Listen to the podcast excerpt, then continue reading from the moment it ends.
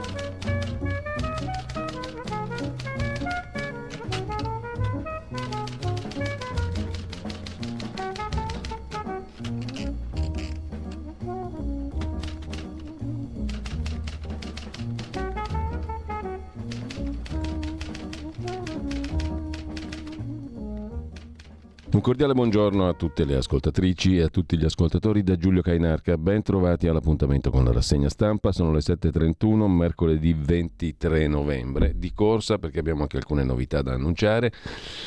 E molte cose da fare questa mattina dopo le 8.30. Uh, iniziamo subito con radiolibertà.net, il nostro sito, ve lo ricordo. Dopodiché, prima pagina dell'agenzia ANSA dedicata a Giorgia Meloni che firma la manovra definendola coraggiosa e politica, la finanziaria.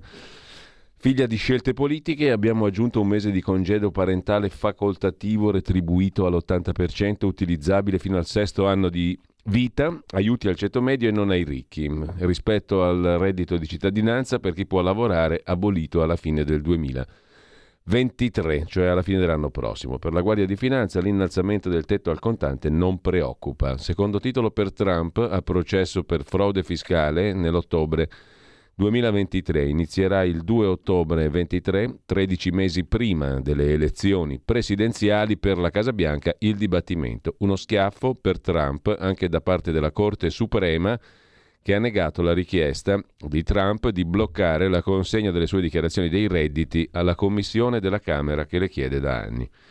In primo piano ancora sull'agenzia ANSA, l'Unione Europea che esprime timori sulla manovra di finanza pubblica italiana, aspettiamo di vedere il testo, eccetera, eccetera. E ancora Letta, manovra iniqua il 17 dicembre, in piazza, annuncia il segretario del Partito Democratico uscente. Renzi a sua volta è tutta una manovra chiacchiere e distintivo e Giuseppe Conte, Movimento 5 Stelle, non permetterà il massacro sociale. Questi commenti dalle opposizioni sulla manovra di finanza pubblica, due esplosioni a Gerusalemme, una decina di feriti in due diversi accessi della città. Due dei feriti sono in condizioni molto gravi. Il monastero delle grotte a Kiev è un nuovo fronte di guerra, scrive ancora l'agenzia ANSE, poi maltempo, il Mose salva Venezia, trombe d'aria in Sardegna. La morte di Roberto Maroni, musica e politica i suoi amori, bandiera della Lega, ne fu segretario, la fondò con Umberto Bossi, ex ministro dell'interno, governatore della Lombardia, lottava da tempo contro una grave malattia, la commozione del mondo della politica. Poi vedremo il video di Giancarlo Giorgetti, di Attilio Fontana il ricordo di Roberto Maroni, mentre sempre dalla prima pagina dell'agenzia ANSA Mattarella ha detto che sull'autonomia regionale bisogna garantire diritti a nord e a sud. I comuni sono l'Italia, sono la Repubblica, come recita l'articolo 114 della Costituzione, dice il Presidente parlando all'Assemblea dei Comuni Lanci a Bergamo. E ancora in primo piano Ndrangheta, la polizia di Milano esegue 49 misure, lo vedremo meglio, e cronaca nera, violenta due studentesse a Roma, arrestato un 34enne, gli stupri in viale Trastevere. Condannata una segretaria nazista, complice di 11.000 omicidi, oggi 97enne Irmgard Fürkner, accusata di complicità in oltre 11.000 omicidi nel campo nazista di Stutthof nell'attuale Polonia, così l'agenzia ANSA in prima pagina. Le parole di Giorgetti che si commuove parlando di Roberto Maroni credo che abbiamo eh, esattamente mantenuto quello che abbiamo detto politicamente in una linea di prudenza e responsabilità e in modo eh, coraggioso. Dopodiché non arrivo a dire che questa sia una manovra saggia perché qualcuno potrebbe dire che eh, come Battisti che insomma è la prudenza più stagnanza, io sapete che continuo a ripetere il termine prudente, però la prudenza talvolta in qualche modo implica coraggio e coraggio politico, intanto invocavano sforamenti di qua, sfondamenti di là, si aspettavano che facessimo diciamo così, un po' di follia, mi dispiace non aver assecondato questo tipo di aspettative e avere un pensiero eh, a Bobo Maroni, eh, perché eh, entra questa norma sua, qualche giornalista quando è uscita l'ha attribuita a me, io gli ho scritto, gli ho detto no, questa è una cosa tua, Made in Maroni. E, e purtroppo non mi aveva risposto e il motivo abbiamo capito oggi. Così Giancarlo Giorgetti, la norma Made in Maroni non ho capito qual è, comunque Meloni ricorda Roberto Maroni un amico. Prima di chiudere, eh, io voglio ancora una volta eh, l'ho già fatto stamattina, ma eh, voglio farlo anche con voi, ricordare Roberto Maroni, con il quale io sono stata collega in un altro governo, l'ho considerato una delle persone più capaci che io abbia incontrato nella mia vita, era un amico, era una persona che a questa nazione ha dato tanto, scompare oggi, era come voi sapete malato e, e quindi vogliamo ricordare lui e, e ovviamente esprimere solidarietà alla sua famiglia. Così sull'agenzia ANSA. Viene ricordato Roberto Maroni nella conferenza stampa di Giorgia Meloni, sempre dall'ANSA Attilio Fontana. Mi mancherà come amico,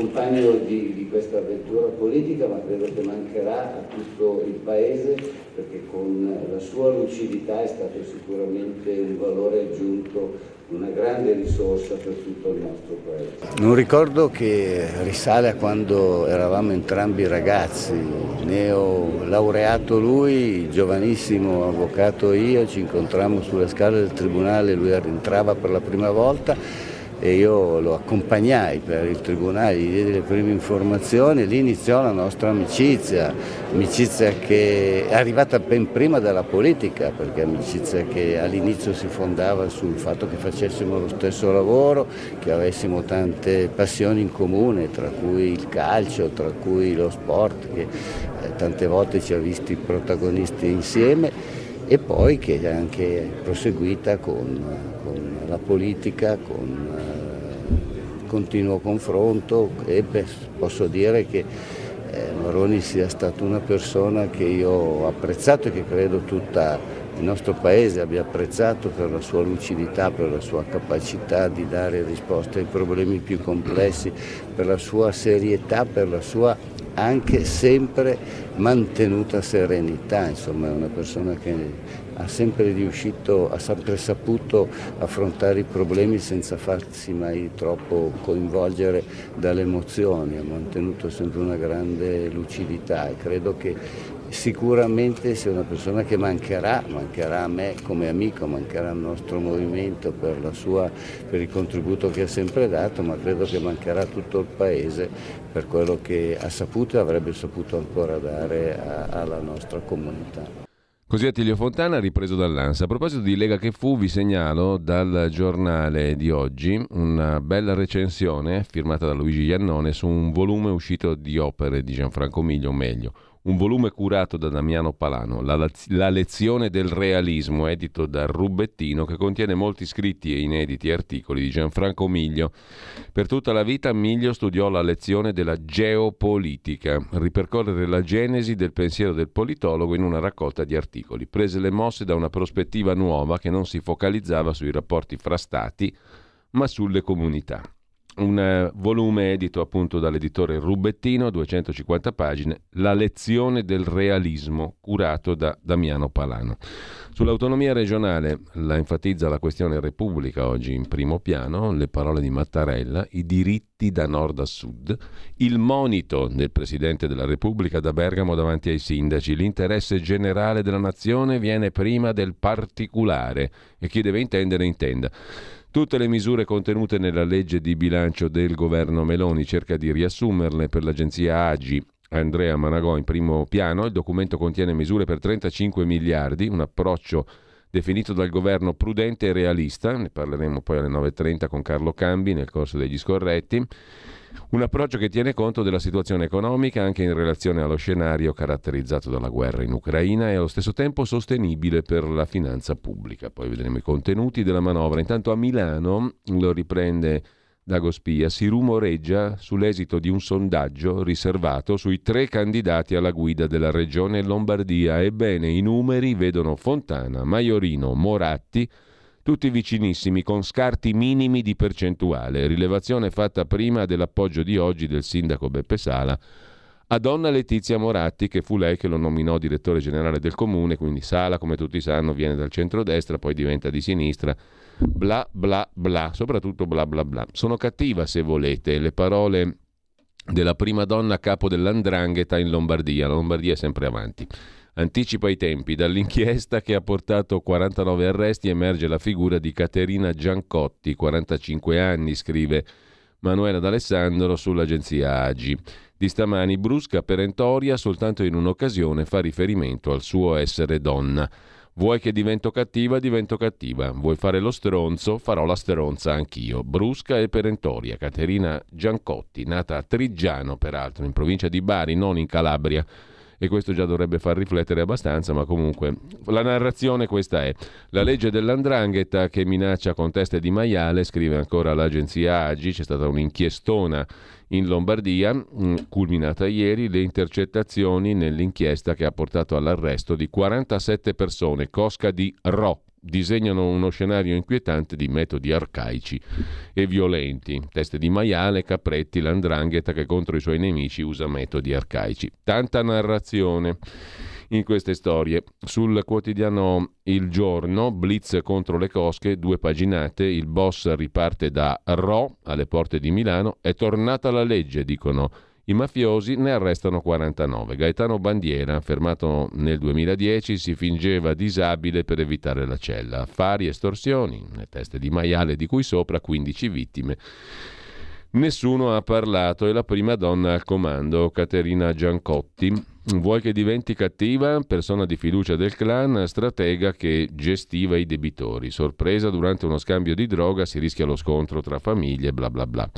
Anche il giornale si occupa dell'andrangheta, 5 donne al potere, in tutto 49 ordinanze di custodia cautelare, spicca il braccio destro del boss, la già famosa Caterina Giancotti. Invece Prima di andare alle prime pagine dei quotidiani, dalle agenzie di oggi, un altro pezzo interessante sull'agenzia Agi a proposito di Amazon in Italia. Secondo voi quanti dipendenti ha Amazon in Italia? 17.000 nel 2021 investiti oltre 4 miliardi di euro. I numeri di Amazon in Italia, fatturato 8,75 miliardi di euro nel 2021, in crescita del 21% rispetto al 2020 e nel 2021 Amazon ha investito 4 miliardi di euro in Italia, totale investimenti 12,6 miliardi da quando Amazon.it è stata lanciata in Italia appunto nel 2010, 17.000 dipendenti. Nel frattempo, a proposito di iniziative imprenditoriali, editoriali e anche politiche, l'imprenditore Alfredo Romeo e Piero Sansonetti, il suo direttore sul riformista, rilanciano un altro quotidiano, l'Unità, L'articolo su Prima Comunicazione, Prima Online, il riformista intanto cerca un direttore in area Calenda. L'Unità, il giornale fondato da Antonio Gramsci nel 1924, da luglio scorso, nelle mani del curatore fallimentare del Tribunale di Roma, ha trovato un nuovo editore. Si tratta del gruppo Romeo, già editore de Il Riformista, gruppo che fa capo all'imprenditore napoletano Alfredo Romeo e dello stesso direttore del riformista Piero Sansonetti, che all'unità ha lavorato per 30 anni, ora ne dovrebbe diventare direttore. Romeo e Sansonetti hanno vinto la gara del curatore fallimentare offrendo 910.000 euro, superando i 900.000 messi sul tavolo da Silvio Pons, presidente Fondazione Gramsci. Così si sono assicurati la titolarità della testata dell'unità. L'operazione non prevede obblighi verso la corposa ex redazione del quotidiano che dal fallimento ha ancora corpose pendenze sospese. Sansonetti, che vuole riportare l'unità in edicola a inizio 2023, secondo voci ha già cominciato la ricerca di un sostituto al riformista. Dovrà, si dice, essere di zona calenda o zone politiche limitrofe. Con ciò lasciamo la prima pagina, mm, la prima pagina le notizie tratte dalle agenzie, andiamo a vedere le prime pagine, velocemente come le presenta la nostra edicola. In prima pagina di avvenire il reddito di incertezza, la manovra finanziaria che premia la famiglia, quote aggiuntive sull'assegno unico, un mese di congedo, ma riduce e cancella nel 24 il reddito di cittadinanza per gli occupabili. Si vedrà nel 24, c'è tutto il 23 di mezzo in ogni caso. Meloni promette aiuti al ceto medio. Poi addio a Maroni, portò la Lega nel cuore delle istituzioni e gli ucraini al freddo e al buio, ancora missili su Kherson, scrive Avvenire in prima pagina. Il Corriere della Sera apre la prima pagina con Meloni che dice non inseguo il consenso. Ho pensato a sostenere famiglie e ceto medio con la finanziaria, l'Europa intanto avvisa l'Italia attenti al debito. Letta andrà in piazza il 17 dicembre, toccherà al PD scendere in piazza e Mattarella ha detto che bisogna garantire i diritti di tutti, dal nord al sud. Intervista al vice ministro Maurizio Leo di Fratelli d'Italia, è ora della tregua fiscale. Guardia alta contro l'evasione, ma con i contribuenti non vogliamo rapporti conflittuali. Parla sul Corriere della Sera anche il politico greco, vicepresidente della Commissione dell'Unione Europea Margaritis Skinas. Non si può gestire la migrazione di crisi in crisi. Serve un patto europeo, bisogna evitare altre liti tra i paesi. Finché non ci sarà un accordo, siamo costretti a operare come pompieri, bla bla bla bla bla bla bla bla bla bla bla bla bla. E sempre in tema di bla bla bla bla bla, in prima pagina parla Roberto Fico, presidente della Camera uscente, anzi già uscito 5 Stelle, la tenuta sociale è a rischio per la cancellazione del reddito di cittadinanza. Marco Cremonesi ricorda Maroni, anima critica della Lega, ministro leader musicista. Scriveva e sfidava il tempo, scrive Carlo Brambilla, coautore del suo libro, il libro di Maroni. Il Mose salva Venezia, ieri picco di marea 173 cm, il terzo nella storia per Venezia. L'acqua avrebbe invaso quasi completamente il centro storico della città, ma l'inondazione è stata fermata dalle 78 dighe del Mose. In primo piano i due commenti sul Corriere della Sera, un bilancio a due facce, quello della finanziaria per Sabino Cassese, poi la cautela come faro, scrive Federico Fubini. A chiudere il cielo in una stanza, il caffè di Massimo Gramellini che si occupa della morte del piccolo Lorenzo Vastelli, tanti hanno commentato, morto a Bologna per tumore, la mamma aveva chiesto a tutti di mandare dei messaggi al ragazzino che li potesse leggere, potesse distrarsi in attesa della morte. La vicenda ha toccato molti, molti hanno commentato con la consueta dose di presenzialismo. In ogni caso, lasciamo il Corriere della Sera, il Fatto Quotidiano apre la sua prima pagina con la manovra reddito di cittadinanza, 404.000 famiglie in miseria da agosto del 2023 si vedrà chi campa, ve- chi campa vede, bollette, soldi per tre mesi, poi fuffa pro imprese antilavoro. L'Italia è unica in Europa. L'Unione Europea raccomanda più aiuti ai poveri. La Germania li attua, noi cancelliamo quella meraviglia del reddito di cittadinanza. Conte prepara la marcia a difesa del reddito di cittadinanza, Letta va in piazza il 17 dicembre, vigilia di Natale. Ucraina, reportage dall'inferno di Bakhmut, nato contro la pace, le ridò la medaglia. La Russia è uno Stato terrorista? Restituisco l'onorificenza ricevuta dagli Stati Uniti. Un ex ufficiale dei corpi speciali, Fabio Filomeni, accusa l'alleanza atlantica.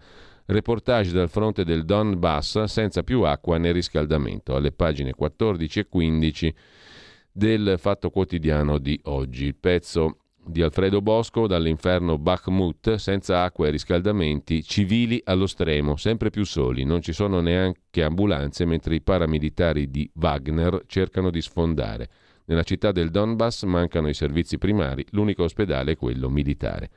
Io, soldato anni 80, non riconosco più l'alleanza atlantica, dice l'ex ufficiale NATO dalla Somalia all'Iraq Fabio Filomeni. Grave definire la Russia terrorista Rendo agli Stati Uniti la medaglia. Così il fatto in prima pagina. Sant'Anché piazza l'amica a capo di Enit, l'ente del turismo, che cosa abbia fatto non si capisce in tutti questi anni. In ogni caso, sorpresa all'Enit, al vertice arriva l'amica di Daniela Sant'Anché. Zero titoli, scrive il Fatto Quotidiano. Per la guida dell'ente per il turismo, la ministra sceglie Ivana Jelinic, proprietaria di un'agenzia viaggi, senza alcun dipendente. All'agenzia a tre ribaltoni in 18 mesi c'è il rischio di ricorsi. E ancora in primo piano sul Fatto Quotidiano le cooperative della famiglia Sumahoro, Sumahoro sospeso, forse, dice Fratoianni, di sinistra italiana. La testimonianza di un ingegnere 22enne, facevo turni di 20 ore, mai pagato in sei mesi, i dipendenti delle due cooperative Caribu e AID, gestite da moglie e suocera di Sumahoro, dicono soldi in nero. Dal 2020 Stefania attende 34 mensilità e il TFR. La vicenda fu denunciata nel 2018 sul Tempo di Roma dalla Lega Laziale, mh, mm, organizzazione in Lazio appunto della Lega, poi lo vediamo perché avremo modo e poi domani ci sarà anche una speciale curato da Antonino Danna in Zoom domani sera che approfondisce questa cosa che dal 2018 almeno era stata denunciata dalla Lega nel Lazio. Ma lo vedremo, intanto lasciamo la prima pagina del Fatto Quotidiano, andiamo a dare un'occhiata anche al foglio, il foglio adesso ci arriviamo apre la prima pagina con niente di interessante, per cui andiamo a vedere il giornale, il quotidiano di Augusto Minzolini, l'aiuto al ceto medio fa impazzire la sinistra rosicona, il titolo sulla manovra, sulla finanziaria, i mercati premiano il realismo, ma Letta va comunque in piazza. E poi addio Maroni, ministro jazz, era la mamma della Lega, scrive Paolo Bracalini. Il ricordo dell'ex ministro Castelli, il più capace di noi colonnelli, mi salvò anche dall'ira di Umberto Bossi. L'orgoglio responsabile di Giorgia Meloni per tornare alla finanziaria, la manovra cresce a 35 miliardi, un mese in più di maternità all'80%, una manovra senza guizzi, scrive Augusto Minzolini. A centropagina il caso Sumahoro rischia l'espulsione, oggi vertice con Bonelli e Fratoianni, i migranti lo mollano, da lui solo bugie. Poi vedremo meglio. In Iran, infine, orrori nelle galere, lo stupro dopo gli arresti, titola il quotidiano Diretto da Augusto Minzolini in prima pagina, l'Iran precipita in un clima di terrore, repressione sempre più violenta, le donne non vogliono cedere, non si fermano nonostante le forze di sicurezza, emergono anche segnalazioni di violenze sessuali contro gli attivisti uomini e donne arrestati. Orrori nelle galere, stupro dopo gli arresti. Dal giornale passiamo velocemente al mattino di Napoli. Il quotidiano napoletano apre con le parole di Mattarella su nord e sud, stessi diritti sull'autonomia, il monito di Mattarella durante l'incontro con i sindaci a Bergamo, tutelare tutti i cittadini secondo la Costituzione, il PNRR occasione per colmare i ritardi. Le riforme non sono merce di scambio, scrive il meridionalista Gianfranco Viesti in prima pagina sul mattino di Napoli, che ricorda Maroni, il leghista che inventò il modello Caserta. Da ministro degli interni fu artefice del vincente modello Caserta per la lotta alla Camorra. Ieri l'addio a Roberto Maroni, scrive il mattino. Il Messaggero di Roma apre la prima pagina con gli stessi diritti al nord e al sud, il richiamo di Mattarella e l'autonomia, la proposta è irricevibile per la capitale. Cantiere delle autonomie avrà modo di essere commentato in lungo e in largo nei prossimi mesi e settimane. Dal messaggero passiamo al Tempo di Roma che apre sulla vicenda Sumahoro e l'affare ucraino. Di che si tratta? Alle cooperative di moglie e suocera dell'onorevole Sumahoro, oltre mezzo milione per chi scappava dalla guerra in Ucraina.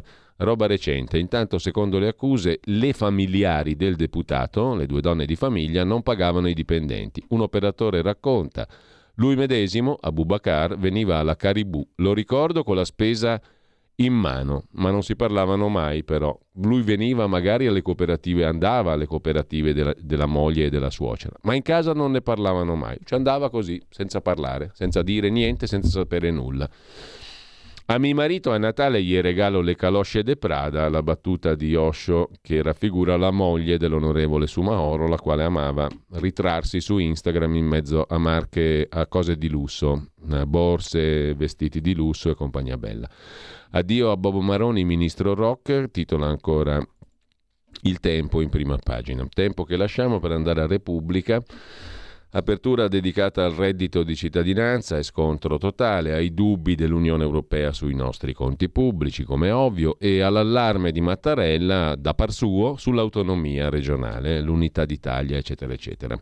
In primo piano anche su Repubblica la guerra che svuota gli arsenali della Nato, sono finite le munizioni. Sugli immigrati l'ex ministro PD degli interni Minniti, la svolta europea deve essere in Africa e tutte queste belle parole. Sull'Iran il governo Meloni è in ritardo, scrive la politologa Sofia Ventura. La parabola di Salvini da leader a comparsa secondo Emanuele Lauria, le incognite della manovra il miracolo dell'Arabia Saudita che ha sconfitto l'Argentina di Messi e poi per il petrolchimico di Priolo un futuro di Stato. È legato alla Russia, adesso se lo compra lo Stato italiano. La stampa di Torino mette in apertura un virgolettato l'intervista al presidente della Confindustria italiana Carlo Bonomi. Questa manovra è senza visione, dice Bonomi e sul cuneo l'intervento non è decisivo, cuneo fiscale naturalmente, non cuneo in Piemonte. Il presidente di Confindustria dice bene la finanza pubblica, il capitolo bollette, ma le riforme slittano e la flat tax penalizza i dipendenti creando precarietà, una manovra senza visione. I soldi per l'energia finiscono il 31 marzo e poi che succede? È necessario discutere di un patto per l'Italia, Meloni promette dialogo, le credo, il governo ha i numeri per le sfide, l'ingovernabilità non è nell'interesse nazionale, negli ultimi anni sono raddoppiati i poveri, dice ancora Bonomi, presidente Confindustria. Vuol dire che le politiche sociali non funzionano, le infrastrutture sono necessarie, il ponte di Messina ha bisogno di un progetto, Elon Musk, uno che licenzia via email non è un investitore che ci piacerebbe, dice il presidente della Confindustria.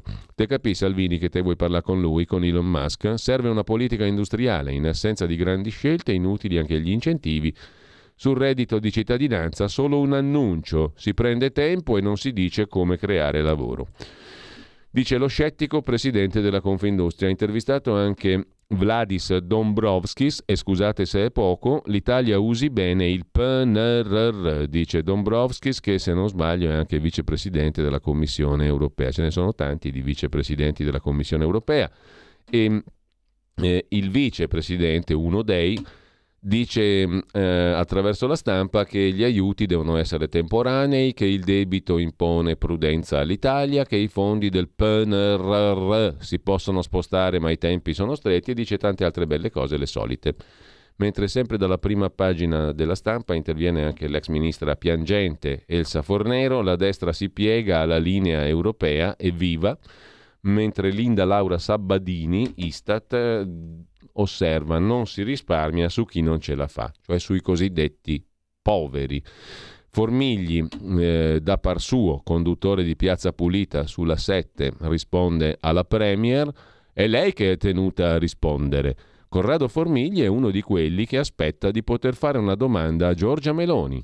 Aspetta e spera naturalmente, ma lei non vuole venire nella mia trasmissione e non risponde ai miei giornalisti, dice Formigli, il quale si becca la prima pagina della stampa di Torino. Una volta era un quotidiano importante, mentre sempre dalla prima pagina della stampa il ministro Valditara oggetto delle riflessioni ovviamente critiche di Viola Ardone, la nostra scuola non è un tribunale, ministro, torna a casa tua a non romperci i marroni con due R. Lasciamo la stampa, andiamo a vedere la verità. Finalmente, come al solito, dopo tante balle, la verità. Prima pagina dedicata ai sepolcri imbiancati del reddito di cittadinanza, commentati da par suo, va detto, da Maurizio Belpietro. La manovra fa emergere l'ipocrisia delle opposizioni.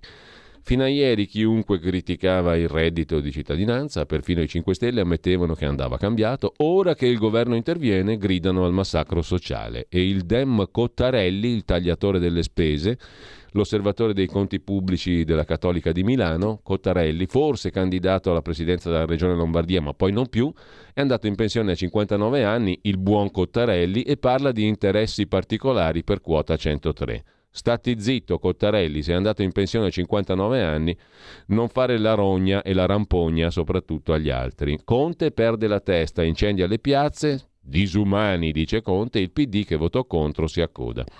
E ancora Paolo Del Debbio, a Cuccia con Draghi, i giornalisti si scoprono adesso mastini con Giorgia Meloni. Pensa un po' che coraggiosi questi cani da guardia del potere. Tra i giovani boom di miocarditi dopo il vaccino, scrive ancora Alessandro Rico, e poi Francesco Borgonovo, l'ordine dei medici suona la ritirata sul pasticcio di Torino. Cos'è il pasticcio di Torino? A pagina 14, curioso dietro fronte dell'ordine dei medici.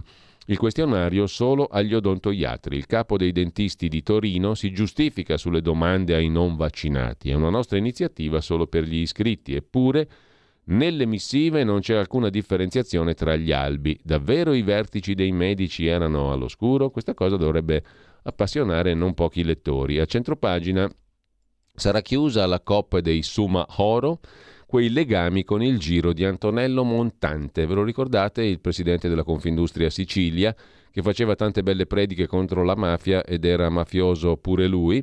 Caribù abbandonata a vuoto l'ispezione ministeriale. Conf- Cooperative ha già chiesto di sciogliere il consorzio. Un uomo al centro di inchieste, partner della suocera del deputato. Poi vedremo il tutto meglio. Parla anche Don Pupilla, attenzione, è un bel cognome interessante, a pagina 13, Abubakar su Mahoro creava tensioni per costruirsi la carriera. C'è anche una babbo natalata finta tra, le, tra gli addebiti del Sumaoro, ma questo lo racconta Repubblica e lo vedremo dopo. Ha fatto una babbo natalata, cioè si è travestito, ha fatto la festa del Babbo Natale, truffaldinamente, racconta Repubblica. Hai capito l'onorevole Babbo Natale? I babbi siamo noi, peraltro, non lui. In ogni caso, sempre dal primo piano della verità di oggi, Marcello Veneziani, il premier, cioè Giorgia, il, premier, il premier Giorgia Meloni spiazza tutti, principi forti, prudenza, eccetera.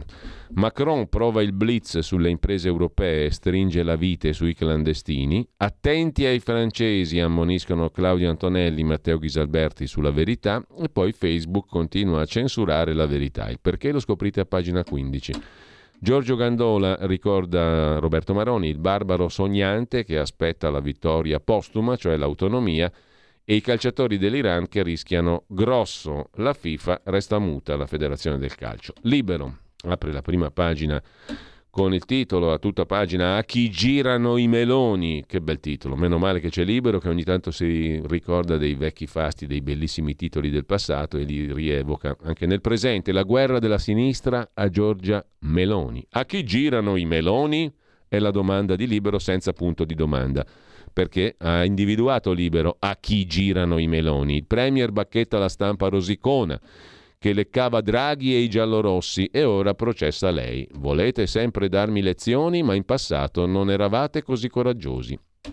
Niente da fare, commenta il Sallusti. La stampa quasi al gran completo non si rassegna all'idea che al governo ci sia la destra. E così la conferenza stampa di Giorgia Meloni per presentare la manovra economica si trasforma in un tiro al bersaglio che poco ha a che fare con la libertà di informazione.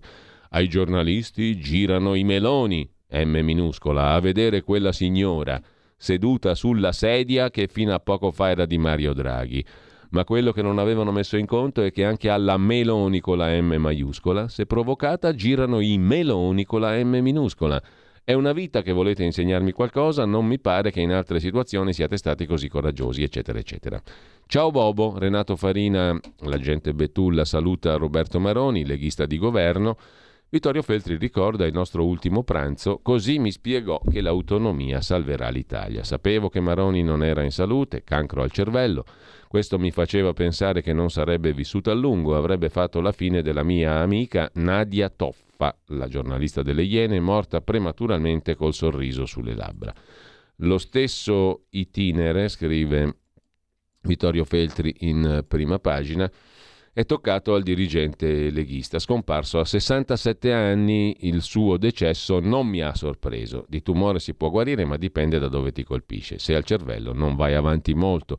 Io stesso ne ho avuto uno che sembrava una presa in giro, basta guardarmi in faccia per capire che non ho nulla di femminile, eppure il maledetto male mi ha colto in una parte del corpo tipica delle donne al seno, l'hanno già raccontata 804.000 volte, Feltri sta roba, comunque mi hanno operato due chirurghe, amiche, bla bla bla.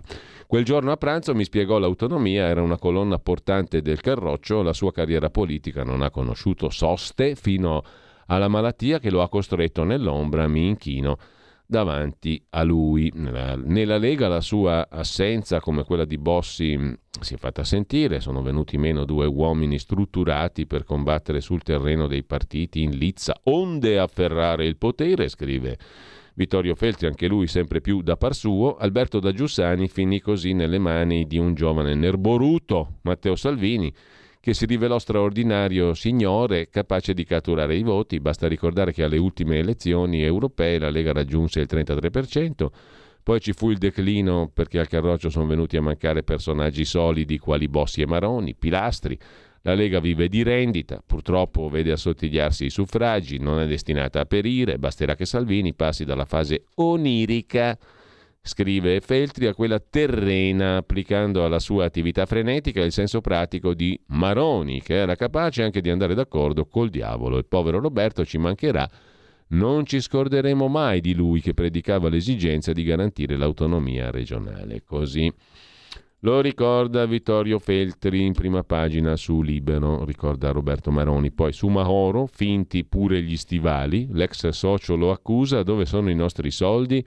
Ridammi almeno le scarpe. Questo è divertente, in prima pagina su Libero. Il bilancio della cooperativa Caribù per i, sol- per i soci 400.000 euro, ai dipendenti niente, mentre i sottoposti non prendevano soldi. Nel 21 quasi il 50% della spesa per il personale ha riguardato i vertici. Oggi il partito processa il eh, deputato. Il sindacalista Will Tux Gianfranco Cartisano, che ha raccolto le denunce, dice la suocera ammette i debiti, ma continua a svicolare. È orrendo, siamo esterrefatti, loro stavano bene, gli altri, i lavoratori, facevano la fame, dice Gianfranco Cartisano, responsabile territoriale sindacato Will Tux, la branca della Will che dà voce ai lavoratori del turismo, commercio, servizi. Lui ha raccolto le denunce di 26 lavoratori delle cooperative Caribù e AID senza stipendio da mesi, ha fatto esplodere a Latina il caso delle cooperative amministrate dalla suocera e dalla cognata di Abubakar Sumahoro. Somme stratosferiche. L'Assemblea ha riconosciuto ai soci quasi 400 mila euro bilancio del 21 somme stratosferiche quando davanti a me si presentavano lavoratori che denunciavano fino a 22 mensilità, più le competenze non pagate. Ho letto che la Presidente avrebbe guadagnato fino a 100.000 euro lo scorso anno, la suocera del Sumaoro, e i lavoratori costretti a rivolgersi al sindacato e a comparire davanti all'ispettorato del lavoro. Anche lavoratori e Caritas hanno scaricato il Sumaoro. Eh, chiudiamo dalla prima pagina di Libero con eh, il giornalista di Libero Alessandro Giuli che verrà nominato al Museo Maxi di Roma, La cultura cambia facce, osserva Francesco Specchia, e l'appunto di Filippo Facci.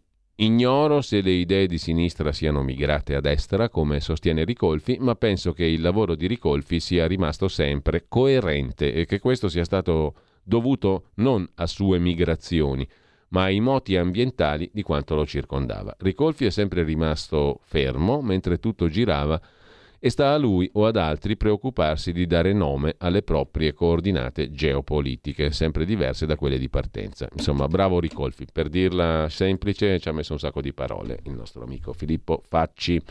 Lasciamo libero e andiamo a vedere il manifesto, un relit, relit reddito di cittadinanza, la prima manovra Meloni, quasi tutto contro il caro energia, favori ai ricchi, flat tax, taglia ai poveri, reddito di cittadinanza cancellato dal 2024, che insomma chi vivrà vedrà. Sul riformista del citato Piero Sansonetti, la manovra botte ai poveri e niente di più, e poi Meloni perde le staffe contro i giornalisti. Addio a Bobo Maroni, lo ricorda Tiziana Maiolo, ora che è morto, smetterete di perseguitarlo? Quale sia la persecuzione non ve lo so dire perché in prima pagina c'è solo questo titolo e io ho solo la prima pagina. Pagina 3 c'è l'articolo, non so a quale persecuzione si riferisca Tiziana Maiolo. Piero Sansonetti ricorda invece Lombardo Radice, Lucio Lombardo Radice, 40 anni fa moriva, genio dimenticato, comunista, matematico e liberale Oggi se chiedi a un giovane di sinistra chi era, probabilmente ti risponde non lo so. Secondo me Lucio Lombardo Radice, scrive Sansonetti, è stato uno dei più grandiosi intellettuali del Novecento. Noi giovani non lo capivamo perché lui era troppo avanti e fuori dagli schemi. Comunista vero, aveva fatto la prigione per la militanza politica, rischiato la vita, amava essere trasversale e nel sapere e nello schierarsi. Era un grande matematico, credeva che la matematica fosse filosofia, pacifista, garantista, liberale, radicale, odiava i regimi dell'Est, difendeva il diritto anche quando le vittime erano i terroristi. Lucio Lombardo Radice moriva 40 anni fa. Verità e Affari apre su Savona una nuova crisi, il numero uno della Consob Paolo Savona, il crack delle criptovalute denuncia Savona rischia di travolgere i fondi comuni. E poi Meloni da 35 miliardi, la manovra. Italia Oggi si occupa di partita IVA con fideiussione, una fideiussione per gli stranieri extra Unione Europea che aprono la partita IVA in Italia, l'obbligo di presentare la garanzia il cui importo dovrebbe essere di 10 o 20 mila euro, non scatterà immediatamente alla richiesta di apertura di partita IVA, ma solo in caso di esito negativo di verifiche sulla solvibilità dei soggetti richiedenti. Insomma, gli stranieri extra Unione Europea che aprono partita IVA devono presentare una fideiussione se le verifiche sulla solvibilità dei soggetti di loro stessi saranno negative appunto e quindi faranno venire dubbi sulla solvibilità. Qualora l'istruttoria non dia esito positivo, scatterà la chiusura d'ufficio della partita IVA. Diritto rovescio, il corsivo di prima pagina di Italia Oggi, racconta qualcosa sul giornalismo. Un mio collega aveva un appuntamento a Roma con un direttore che guida una vasta redazione nel quartiere Prati. Doveva raggiungerlo in ufficio, ma è stato bloccato per strada da uno spropositato dispiegamento di mezzi delle forze dell'ordine. Sulla strada non meno di 30 pattuglie di carabinieri, polizia e vigili, coi lampeggiatori innescati. Numerose le ambulanze. Il collega, abbandonato il taxi, si infila fra i mezzi e riesce a salire in redazione dove avvisa il direttore del casino che aveva attraversato. Il direttore si fionda in redazione per chiedere cosa sia successo e i redattori dicono che le agenzie non hanno ancora dato niente. Il direttore si imbufalisce, ma avete un terremoto sotto le finestre e voi non guardate fuori. Chiama la portinaia e sa subito che sono state uccise tre donne a pochi metri di distanza l'una dall'altra. Questo aneddoto, conclude Pierluigi Magnaschi, su Italia Oggi spiega la deriva che sta subendo il giornalismo, nel quale sempre meno i giornalisti vanno sui posti e se ne stanno invece incollati ai computer a scambiarsi, tagliare e incollare notizie che sanno già tutti, anche il loro pubblico, una catastrofe per la professione. Questo è molto importante. Noi che non abbiamo la possibilità di mandare inviati, avremo i consiglieri regionali di tutte le regioni, mano a mano ci arriverò dovessi morire, perché 3, 4, 5 regioni è partita la Lombardia, ne partiranno altre, stanno partendo, ma ci arriveremo con tutta la determinazione possibile e immaginabile perché abbiamo consiglieri regionali 150, 160 in tutta Italia della Lega, il nostro partito di riferimento, azionista di riferimento di maggioranza, come diceva Bruno Vespa di, della RAI, l'azionista di maggioranza e quindi a quel punto sfruttiamoli. Lo stiamo facendo. Dal Lazio risposte molto interessanti, come vedrete, partiranno nuovi focus Lombardia, Lazio, Puglia, Calabria, compagnia bella, partiranno a mano a mano, tutti nella fascia dalle 13 alle 15 e saranno il nostro modo appunto di osservare il terremoto sotto le finestre, cioè di guardare, per usare le frasi del diritto e rovescio della rubrica di Italia oggi, di guardare la realtà dell'Italia attraverso gli occhi di chi fa politica sui territori, nei territori, tra eh, la gente e per i, e per i territori. Ci arriveremo mano a mano inesorabilmente perché è una cosa editorialmente rilevante che da tempo dovevamo fare, finalmente la facciamo. Lasciamo le prime pagine e andiamo a vedere alcuni degli articoli. Su Tempi, una questione della quale torneremo a parlare tra non molto, quando ci collegheremo con Abu Dhabi, con il nostro amico ormai Andrea Costantino, l'imprenditore milanese, l'ha detenuto ancora, per fortuna in condizioni meno drammatiche di quelle con cui eh, dovuto fa- ha dovuto avere a che fare, detenuto in un'orrida galera per tantissimi mesi, adesso da sei mesi in una dépendance dell'ambasciata italiana. Comunque la nomina di Di Maio in Europa è una trappola per il governo italiano? Si domanda su tempi.it Rodolfo Casadei, la candidatura dell'ex ministro degli esteri in Europa è stata sponsorizzata da Mario Draghi, ma è il socialista Borrell, l'alto rappresentante dell'Unione Europea per gli affari esteri, ad averlo indicato come il più idoneo, anche per colpire Giorgia Meloni, scrive Rodolfo Casadei su Tempi, lettura politicamente interessante. Mentre vi dicevo, guardate la data, se state vedendo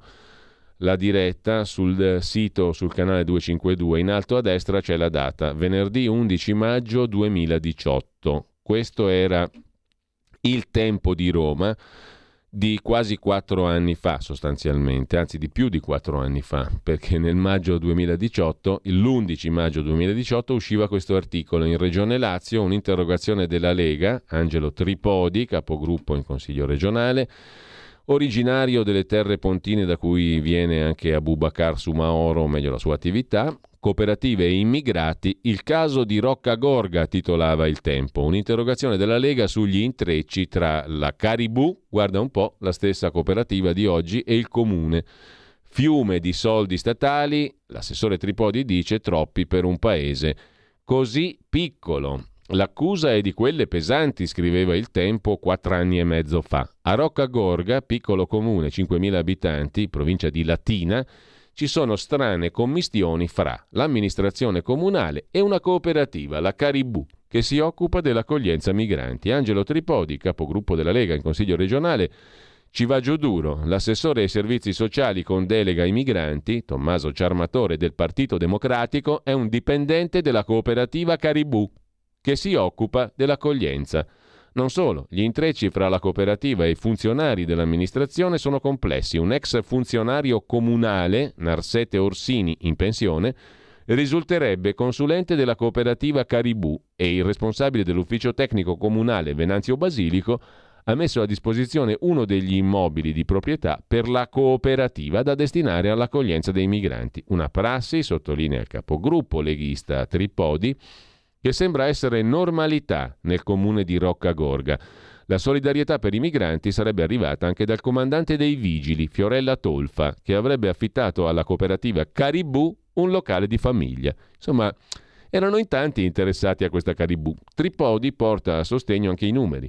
Secondo i dati del Ministero dell'Interno, nel 2014 il comune di Roccagorga risultava, in termini assoluti, 5.000 abitanti, il primo comune in provincia di Latina per la gestione dei fondi SPRAR, il sistema protezione richiedenti asilo, cui si aggiunge la rete di accoglienza. Paradosso, Latina con 126.000 abitanti gestiva 500.000 euro, Rocca Gorga 5.000 abitanti 300.000 euro in un anno. Tripodi tirava fuori quattro anni e mezzo fa anche l'ultima determinazione del comune Pontino, 13 settembre 2017. A fronte di progetti di accoglienza per il 2017-19 per 40 posti, al di là del pagamento del saldo e di una fattura di 39.000 euro e spicci alla Caribù, emerge che il comune di Roccagorga percepisce dal Ministero dell'Interno 535.000 euro all'anno per ciascuno dei tre anni di validità del progetto e che l'accoglienza viene data con affidamento diretto all'ottima cooperativa, oggi nello scandalo, Caribù. Insomma, ce n'è abbastanza, secondo Tripodi, siamo al 18, eh, 2018, per andare a controllare. Ora si capisce, commentava Tripodi, l'attenzione del Partito Democratico per i migranti, a iniziare dall'assessore controllore che è dipendente della cooperativa Caribù che dovrebbe controllare. Presenterà un'interrogazione al governatore Zingaretti, annunciava Tripodi. Poi prossimamente incontrerò il prefetto di Latina per l'emergenza migratoria e le sottoporrò anche questo aspetto, oltre alla rapina messa in campo da un richiedente asilo ai danni di una donna anziana di Roccagorga. Al comune hanno altre priorità, mentre le preoccupazioni dei cittadini crescono. E veniva intervistata la sindaca di Roccagorga, Carla Amici. Nessun rapporto illecito tra l'amministrazione e il centro di accoglienza il Ministero effettua i controlli, tutti regolarmente denunciati. Comunque era interessante gli intrecci tra la Caribù e il piccolo comune di Roccagorga che faceva grandi affari.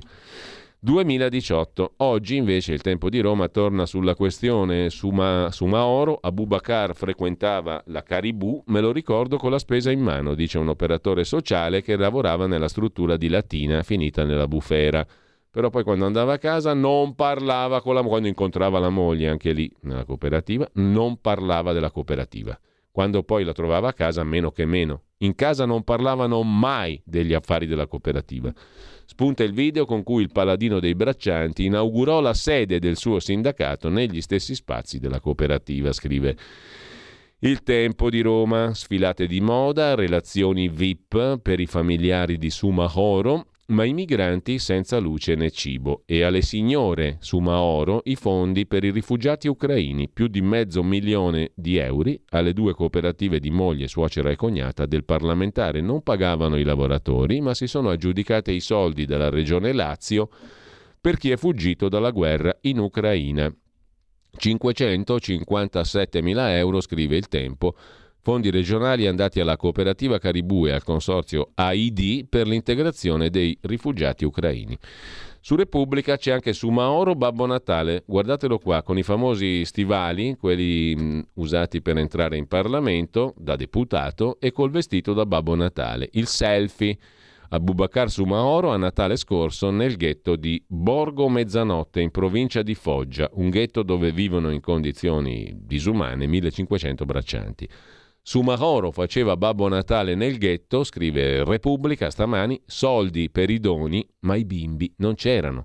Raccolti 16.000 euro su GoFundMe. Il direttore Caritas di San Severo dice uno show per costruirsi la carriera politica. I sindacati dicono i nostri volontari furono cacciati dai suoi uomini, oggi l'incontro chiarificatore con Bonelli e Fratoianni. Un'altra bella legnata tira Repubblica al Sumaoro due pagine dedicate al Sumaoro, ai Sumaori anzi, nel loro complesso della famiglia in questione da um, La Verità, l'ispezione certifica lo scandalo delle cooperative, si va verso lo scioglimento di Caribù e consorzio AID, scrive La Verità stamattina. Il Ministero trova abbandonata la sede dell'ente a Sezze, mentre per l'altra sigla pro immigrati Conf Cooperative ha chiesto la cancellazione. Spunta anche un uomo del giro di Antonello Montante, l'ex leader della Confindustria siciliana antimafia che poi era mafioso, in una delle imprese dei Sumahoro.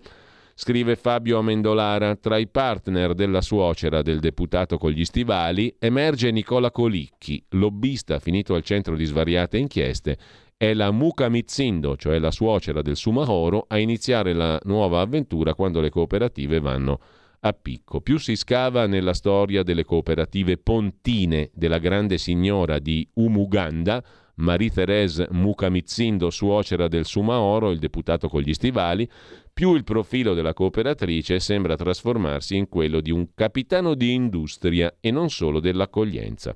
Leggetevi il pezzo, molto interessante e come sempre precisissimo e documentatissimo di Fabio Amendolara sulla verità. Pagina 11. Chiudiamo sempre dalla verità con l'intervista di Irene Cossul Coffaro a Don Andrea Pupilla, direttore della Caritas di San Severo nel Foggiano, su Maoro nel fango solo per fare i video. Protagonista di battaglia antisfruttamento dei braccianti, il direttore della Caritas, il prete Don Andrea Pupilla, racconta, conosco bene il personaggio su Maoro, fomentava il clima di tensione tra le associazioni di solidarietà, è tutto un prodotto di una montatura mediatica, dice Don Andrea Pupilla, prete che non se le tiene, diciamo così, le, le dice chiare.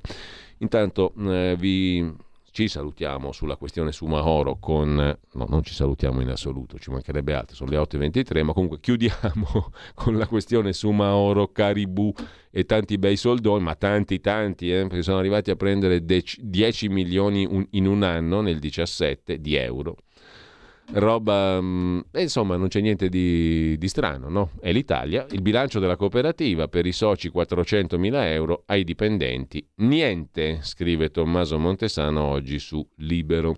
I sottoposti non prendevano soldi, il 50% della spesa per il personale ha riguardato i vertici, cioè i familiari del Sumaoro. Apriamo il capitolo manovra su Italia Oggi il pezzo di Marco Antonellis, le parole di Giancarlo Giorgetti, chi prevedeva dei ritardi nella manovra di bilancio è rimasto deluso. Ha zittito la sinistra Giancarlo Giorgetti, sinistra che fin dal primo giorno aveva messo nel mirino il governo e la sua manovra di bilancio. Sul Corriere della Sera c'è invece il vice ministro Maurizio Leo di Fratelli d'Italia, vice ministro dell'economia, che è intervistato da Enrico Marro sul Corriere di oggi, appunto la tregua fiscale, adesso è il prossimo passo, con i contribuenti vogliamo rapporti non conflittuali. L'Agenzia delle Entrate ha crediti per 1132 miliardi, 19 milioni di di cartelle esattoriali da gestire, tregua fiscale, annuncia Maurizio Leo. Il governo non abbassa la guardia sulla lotta all'evasione. Tetto al contante, è stato giusto aumentarlo, ma io nemmeno 100 euro pago in contanti. Faccio tutto con la carta. Sul giornale pure ci sono le parole del vice ministro dell'economia Leo. Ora la flat tax, nel 2023 la delega fiscale, prossima sfida la montagna dell'IRPEF. Con la flat tax si argineranno l'evasione e l'elusione, racconta il vice ministro Leo. Sempre sul giornale c'è un'altra intervista interessante all'economista che più volte abbiamo citato, Nicola Rossi, economista dell'Università Tor Vergata, componente del consiglio di amministrazione dell'Istituto Bruno Leoni e propositore di una flat tax al 25%. L'impianto della manovra va nella direzione giusta, secondo il professor Rossi, che fu anche parlamentare del PD e dell'Ulivo. Ora serve una vera riforma del fisco. Occorre una svolta per semplificare e rendere l'erario più equo. Le partite IVA, la proposta sul terreno non è una flat tax. Il reddito di cittadinanza scritto male, giusto cambiare le norme. Marino Longoni, direttore di Italia Oggi 7, commenta la manovra su Italia Oggi di stamani a pagina 2. Meloni ha fatto un bagno di realismo.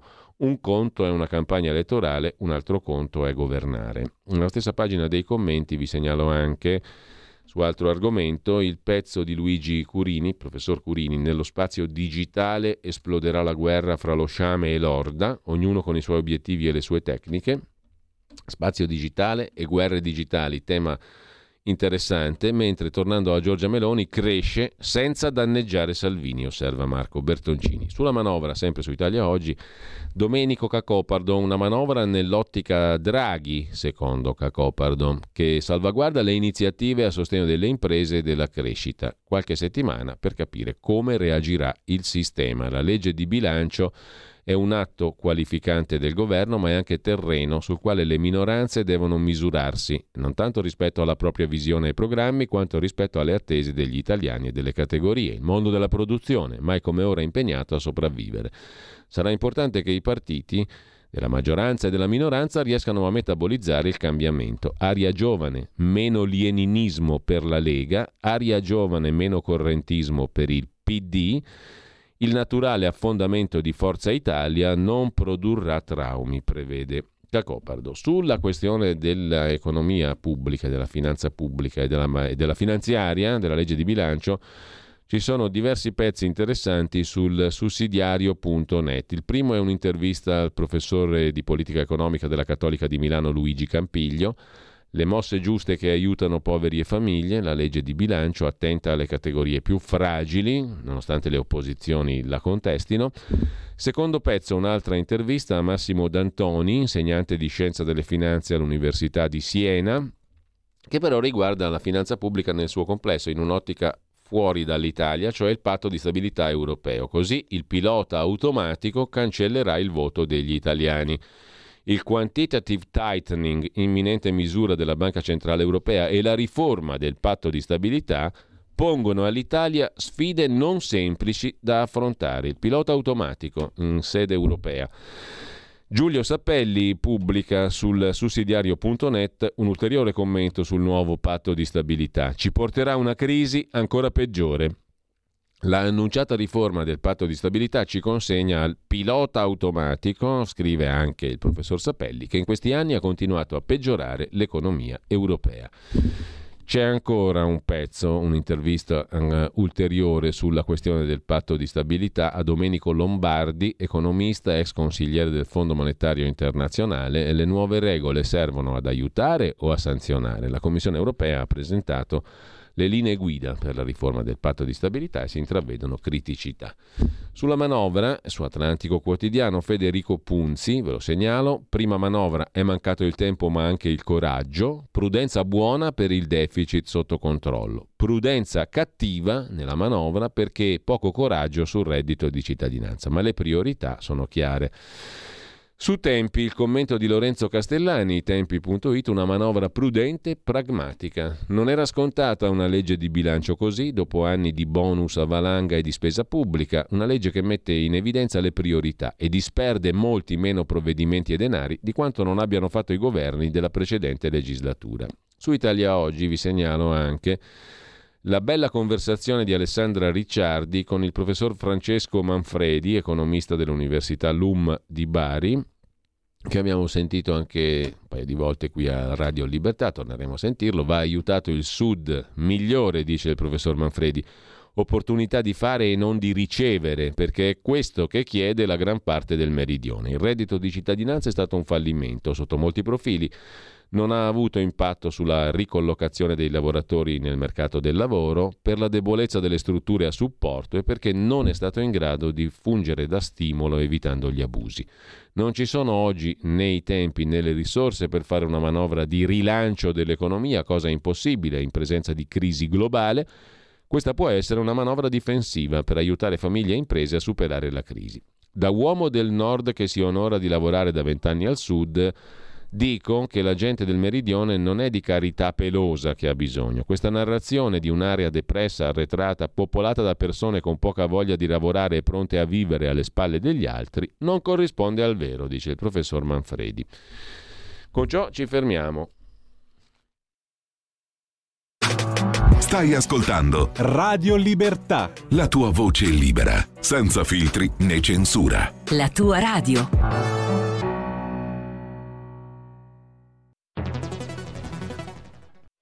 C'è chi te la racconta sbagliata e chi te la racconta male. C'è chi te la racconta tagliata e chi te la racconta al contrario e chi non te la racconta affatto. QDS te la racconta giusta. Ogni giorno la tua terra, il suo presente, le sue attese, la sua volontà di rinascita. Leggi, abbonati, scegli il quotidiano di Sicilia. L'informazione giusta per crescere insieme.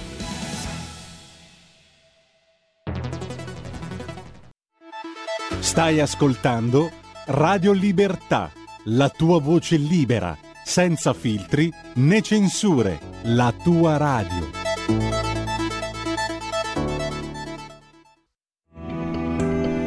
Il meteo.it presenta le previsioni del giorno. Il ciclone Poppea si allontana e sul nostro paese torna ad espandersi un campo di alta pressione. In mattinata di nuovo ampio soleggiamento, soprattutto al centro-nord, con cieli spesso anche del tutto sereni. Qualche disturbo in più al sud, in particolare sul versante tirrenico. Nel pomeriggio ultimi fenomeni potrebbero interessare le isole maggiori e la Calabria, mentre altrove il tempo sarà in genere asciutto specie sui settori centro-settentrionali del paese al massimo con presenza di poche nubi sparse, calo termico, specie al mattino. Per ora è tutto da ilmeteo.it dove il fa la differenza anche nella nostra app. Una buona giornata da Lorenzo Tedici. Avete ascoltato le previsioni del giorno. Un mondo oltre l'immaginazione. Un viaggio oltre ogni confine comincia l'avventura. Hai solo un'ora. Con Vincent. Movie Time. Ogni sabato dalle ore 16. La prossima volta che vai in vacanza, sia così gentile da farci sapere dove va. Se ti dicessi dove vado, non sarebbe una vacanza.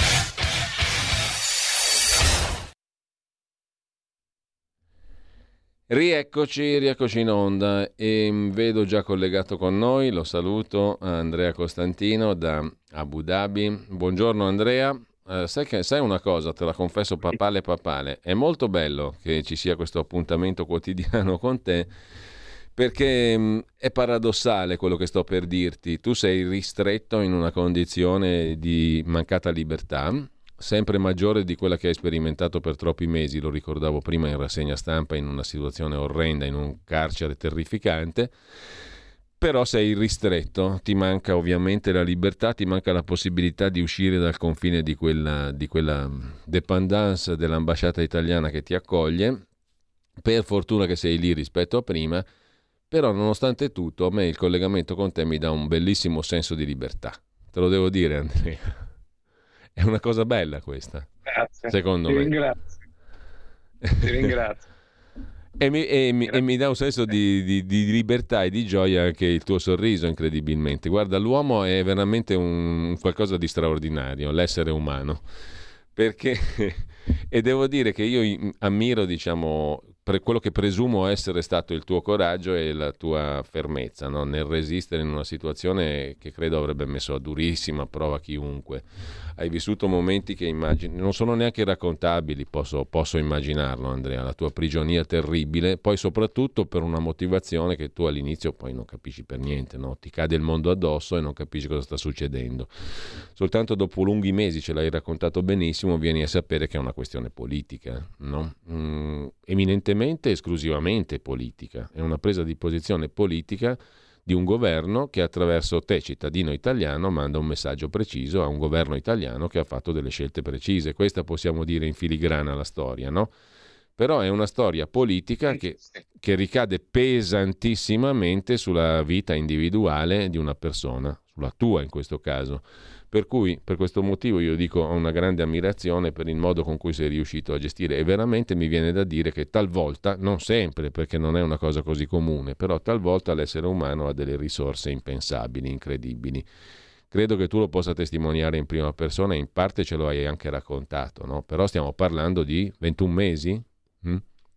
21 mesi, 21 mesi eh, due giorni fa.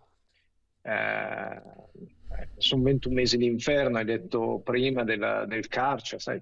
Eh, parlavo l'altro giorno e, con, con, una persona, cioè ieri, e mi diceva, sai Andrea, ma è incredibile, è un italiano torturato e nessuno che abbia detto niente.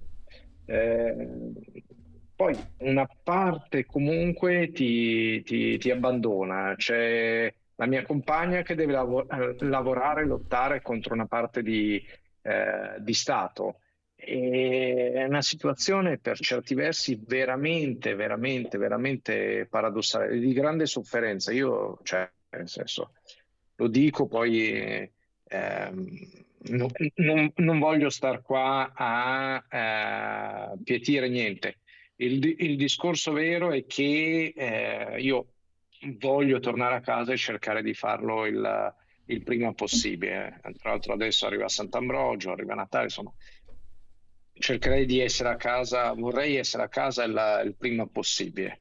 Poi bisogna anche coinvolgere e eh, cercare di, di, di, essere aiutati sia dalla parte politica e poi c'è una parte di, del cosiddetto deep state che eh, deve, deve, fare dei passi, delle azioni vanno fatte e loro sono i protagonisti. Eh, e ci prego. vuole la, la, l'azione politica, in questo caso l'azione di governo evidentemente, no? e, ed è quello che stiamo, che stiamo sollecitando eh, per, quanto, per, quanto, ci compete ehm, e stiamo cercando di, mh, di, agevolare, di capire quando ci sarà, ma ci deve essere un'azione di governo, una presa di posizione politica che faccia seguito e che corregga eh, la presa di posizione politica e l'azione di governo che hanno condotto a questa situazione, cioè alla tua prigionia. Um, poi se ci sono novità eh, e se ci sono novità raccontabili, diciamo naturalmente ne prenderemo atto e ne parleremo. Intanto però in questi giorni, mm, Andrea, noi abbiamo parlato della vicenda di Maio in relazione al suo incarico mm, come inviato speciale nel Golfo Persico per le questioni relative a gas e petrolio, eccetera. Eh, oggi, l'ho appena girato, ma l'ho citato anche stamattina in rassegna stampa, c'è un articolo, non l'ho letto tutto neanche io perché non ho l'accesso completo, però um, un articolo di commento sul settimanale tempi.it eh, di Rodolfo Casadei sulla nomina di Di Maio in Europa. C'è una lettura politica che la vede come una trappola per il governo Meloni, per il governo italiano. La candidatura è stata sponsorizzata da Mario Draghi, scrive Tempi, ma è il socialista Borrell, cioè quello che possiamo definire il ministro degli esteri dell'Unione Europea, l'alto rappresentante dell'Unione Europea per gli affari esteri e la politica di sicurezza,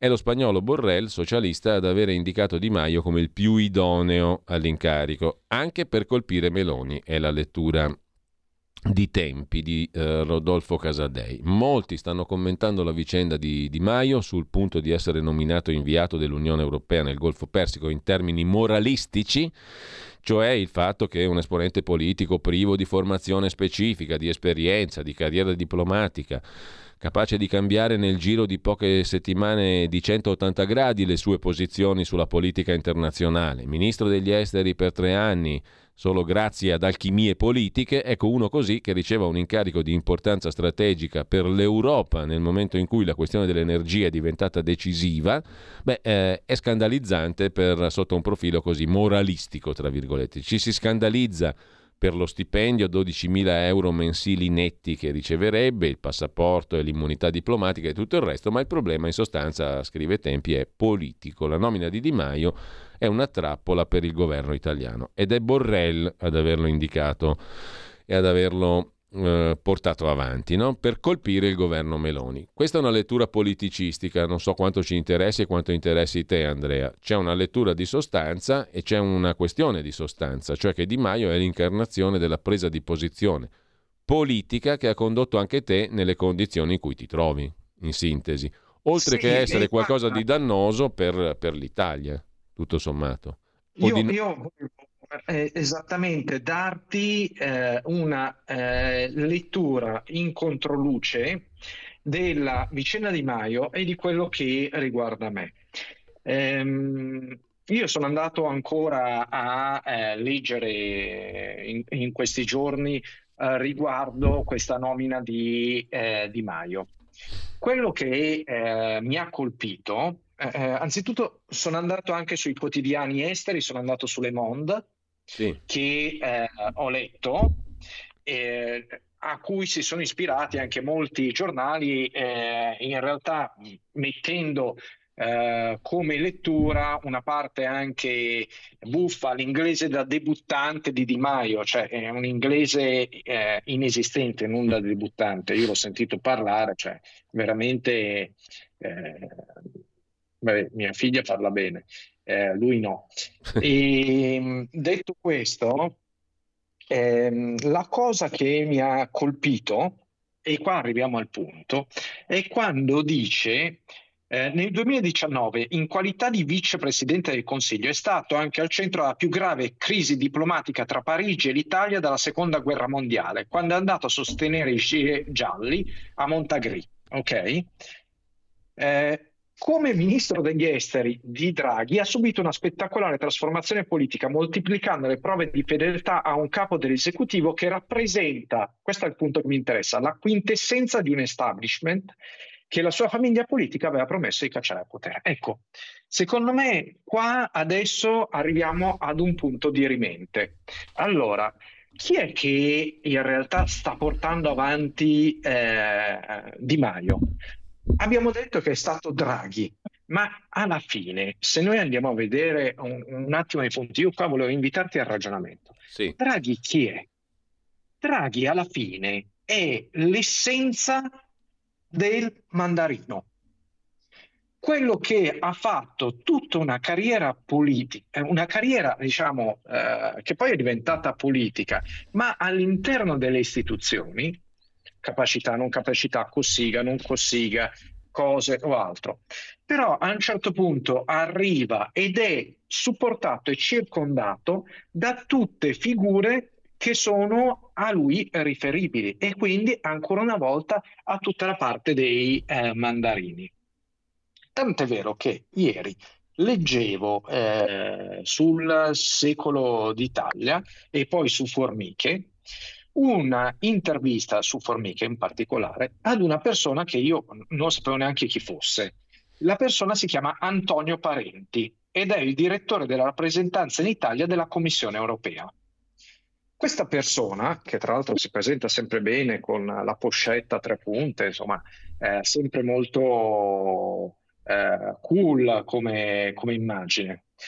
Però la cosa che eh, mi, insomma, mi ha colpito sono due o tre cose.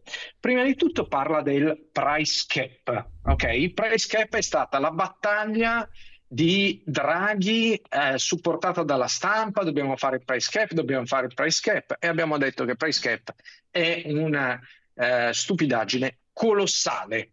Tant'è vero che l'Unione Europea l'ha messo solo per i momenti di picco e tra l'altro se è un acquisto spot, che cosa significa? Che se tu devi andare lì in quel momento e il prezzo è sopra i 275 euro, allora l'Europa te lo fa avere a 275 ok? Ma solo se devi acquistare quello. Come succede per le compagnie energetiche, tu hai dei contratti a lungo termine, ecco, a questo non si applica. Quindi è sostanzialmente inutile.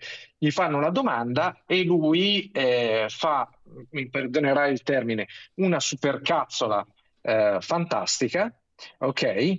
Eh, dove dice bisogna mantenere una posizione che permetta all'Unione di calmierare i prezzi pur restando in una situazione di libero mercato. O calmieri i prezzi o stai in libero mercato. Cioè, delle due l'una. Anche, anche un bambino a quinta elementare capisce che mi stai dicendo una cosa che non funziona. Ma adesso voglio andare sul punto e poi andrò a, a stressare un motivo, ok? Sì. Eh, gli chiedo di Di Maio, sempre a proposito di energia, la candidatura dell'ex ministro degli esteri Luigi Di Maio a inviato speciale dell'UE per le politiche energetiche. Ora, lui che alto rappresentante per l'Italia, Commissione europea e quant'altro. Quindi una persona di, eh, legata a Borrell, a tutto l'establishment, cosa dice? La cosa che mi lascia perplesso è notare la critica nei confronti della candidatura del nostro paese. Ma è, abbiamo sentito fino all'altro giorno che non è una candidatura del nostro paese, è una candidatura di Draghi. Quindi sostanzialmente smentisce quello che dice Draghi. Il processo è trasparente. C'è un bando per la candidatura promosso dalla European External Action Service, un panel esterno alle istituzioni UE che valuta i profili e li rende pubblici. Aspetta, aspetta. Adesso io che cosa ho fatto? Sono andata a, a, sopra uh, nel sito European External Action Service, che altro non è il sito che di Borrell ok? Un panel esterno all'istituzione che valuta i profili e li rende pubblici. Non sono riuscito a trovarlo, mm. ok? Il filo di Di Maio, non sono riuscito a trovare niente. Niente, ci ho cercato, eh, ho fatto tutta una serie di ricerche, poi mi sarò sbagliato, ok? E poi l'altro rappresentante porta i nomi ai governi in Consiglio europeo, che ha l'ultima parola. Va bene, eh, ho scoperto che devono essere due terzi dei membri che votano questo eh, come candidato. Ora, abbiamo capito che non è un candidato del governo, ma che è stato candidato da Draghi. A un certo punto erano arrivati a dire un'autocandidatura di Di Maio, pur di insomma coprirsi. Poi va avanti e dice Luigi Di Maio è una persona che ha ricoperto un ruolo da ministro degli esteri di un importante paese per tre anni ed è molto stimato sia in Europa che fuori. Che cosa ti ho letto prima del, di Le Monde? Che è la persona che ha creato la più grave crisi diplomatica dai tempi della seconda guerra mondiale con la Francia. Ora mi spiega co- dov'è che è stimato questo.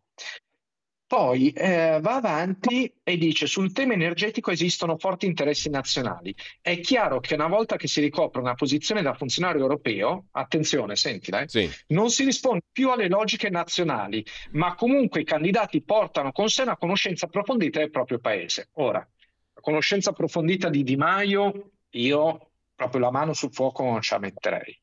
Però qua ti dice una cosa, non risponde più alle logiche del paese. Quindi c'è qualcun altro, in particolare saranno appunto questi mandarini, che gli daranno le indicazioni e le cose da fare. Quindi, prosegue, insomma, a prescindere dalla legittima, eh, legittimità delle critiche dei singoli parlamentari, e per carità, ti ricordo che tu sei un mandarino, loro sono parlamentari eletti dal popolo che hanno ricevuto un mandato e non solo hanno la legittimità di criticare, ma devono avere l'opportunità di dirigere il paese, di dirigere le candidature. Questa è la democrazia, eh? non stiamo parlando di eh, autarchie o di dittatura dei, dei mandarini che hanno tutto il diritto di esprimersi sulla questione. Sono un po' perplesso dalla polemica che leggo sui giornali, ma in realtà io sono perplesso da quello che tu dichiari. Che, e, e, e quando fa questo tipo di dichiarazioni, A me viene in mente che la parola è d'argento, ma silenzio è d'oro. Cioè, no, poi stai... c'è, un'altra, c'è, un'altra, cosa, tu parli cioè, di mandarini, non, non fate Andrea. queste dichiarazioni. No, no, prego, ti, non volevo sì. interromperti, concludi pure, perché poi volevo fare una notazione su questa figura che hai citato. Per, per, non volevo interromperti, Andrea, prego.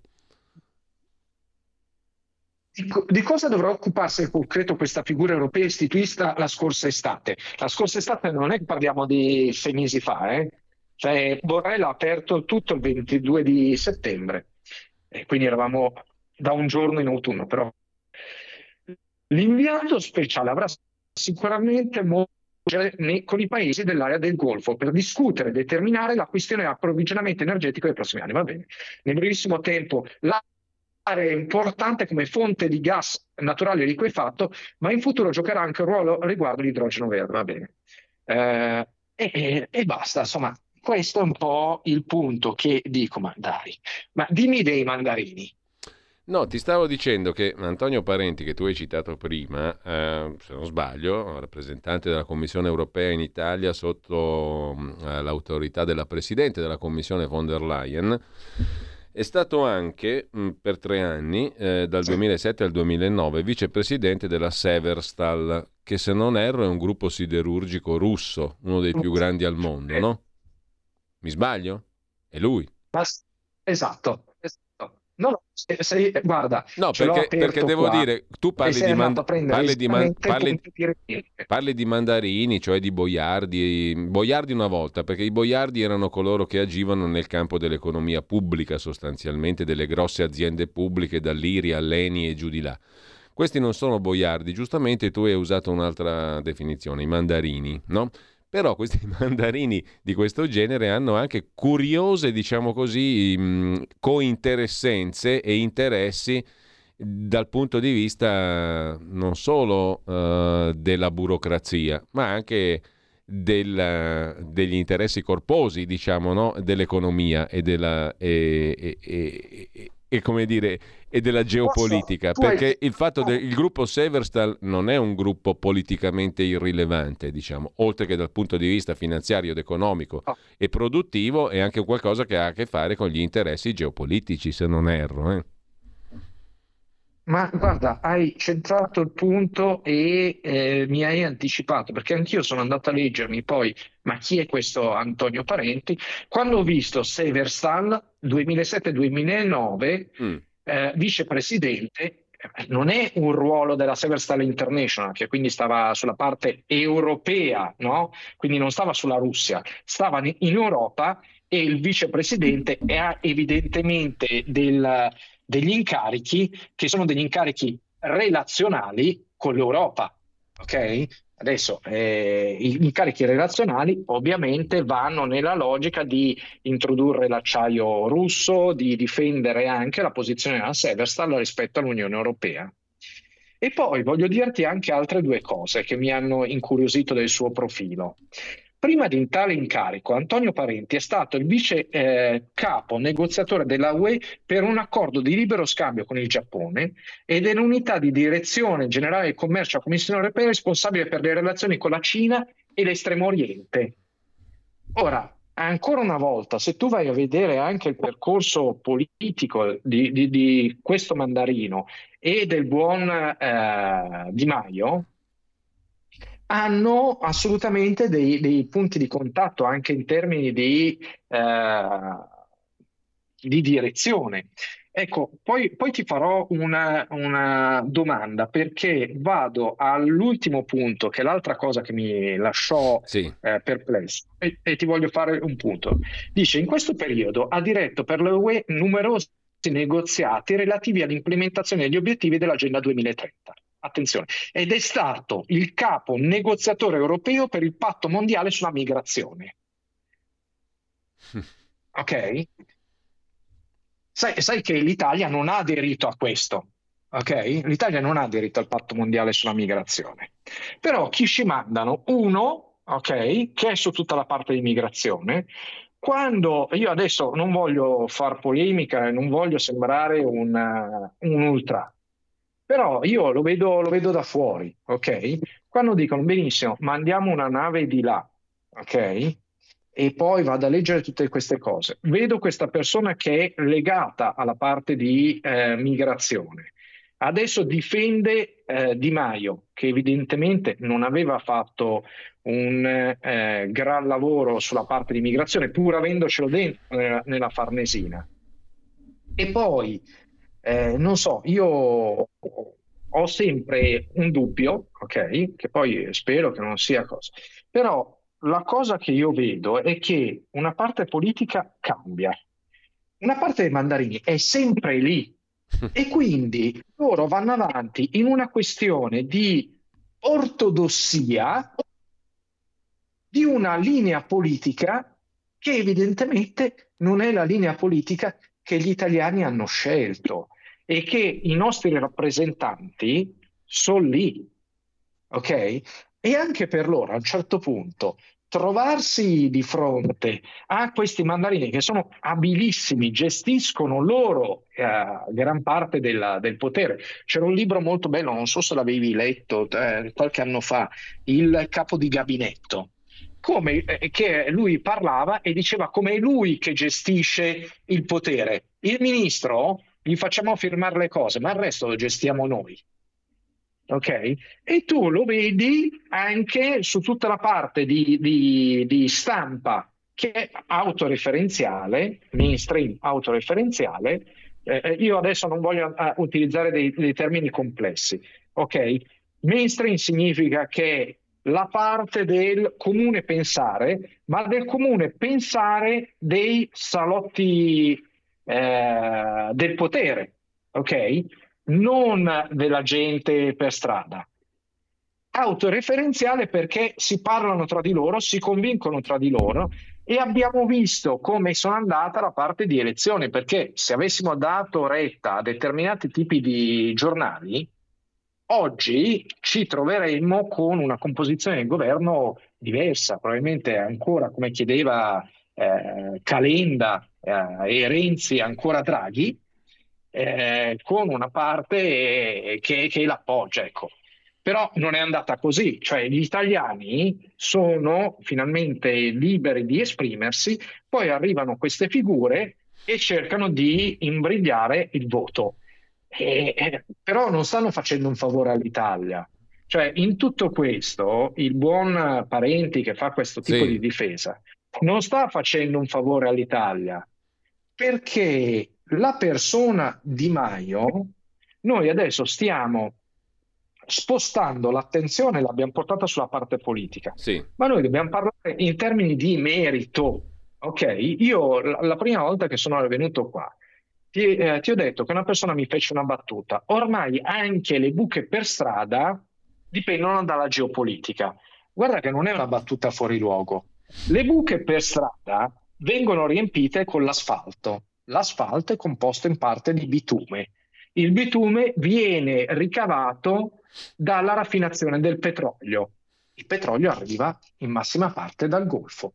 Ora, vedi che è tutto un mondo che si collega e eh, insomma cercano Vabbè, queste figure basta che sono figure tossiche per, basta l'interruttore della luce basta no? accenderlo per essere legati a questo discorso è, è chiaro. Allora, eh, Andrea, noi dobbiamo salutarci solo per questioni di tempo. Uh, poi mi viene in mente anche la figura di Giulio Terzi di Sant'Agata. Tu hai citato Antonio Parenti e mh, mm, poi domani spieghiamo il perché. Perché anche Giulio Terzi di Sant'Agata eh, fa parte di questo, di questo mondo, mh, mm, ma lo dico solo a titolo esemplificativo per ricordare una figura che ha avuto un ruolo in un governo tecnico importante che è stato rieletto adesso in Parlamento, che è anche presidente di commissione, se non vado errato, mh, mm, se ne era parlato come ministro, si conosce molto meno, eh, lo ha reso conosciuto questo aspetto il nostro collega Maurizio Bolognetti, giornal- ex giornalista di Radio Radicale che collabora con noi da diverso tempo, che ha messo in luce eh, alcuni aspetti che fanno parte del medesimo mondo, diciamo così, degli interessi non dichiarati e non espliciti che hanno a che fare con grandi aziende. Parlo di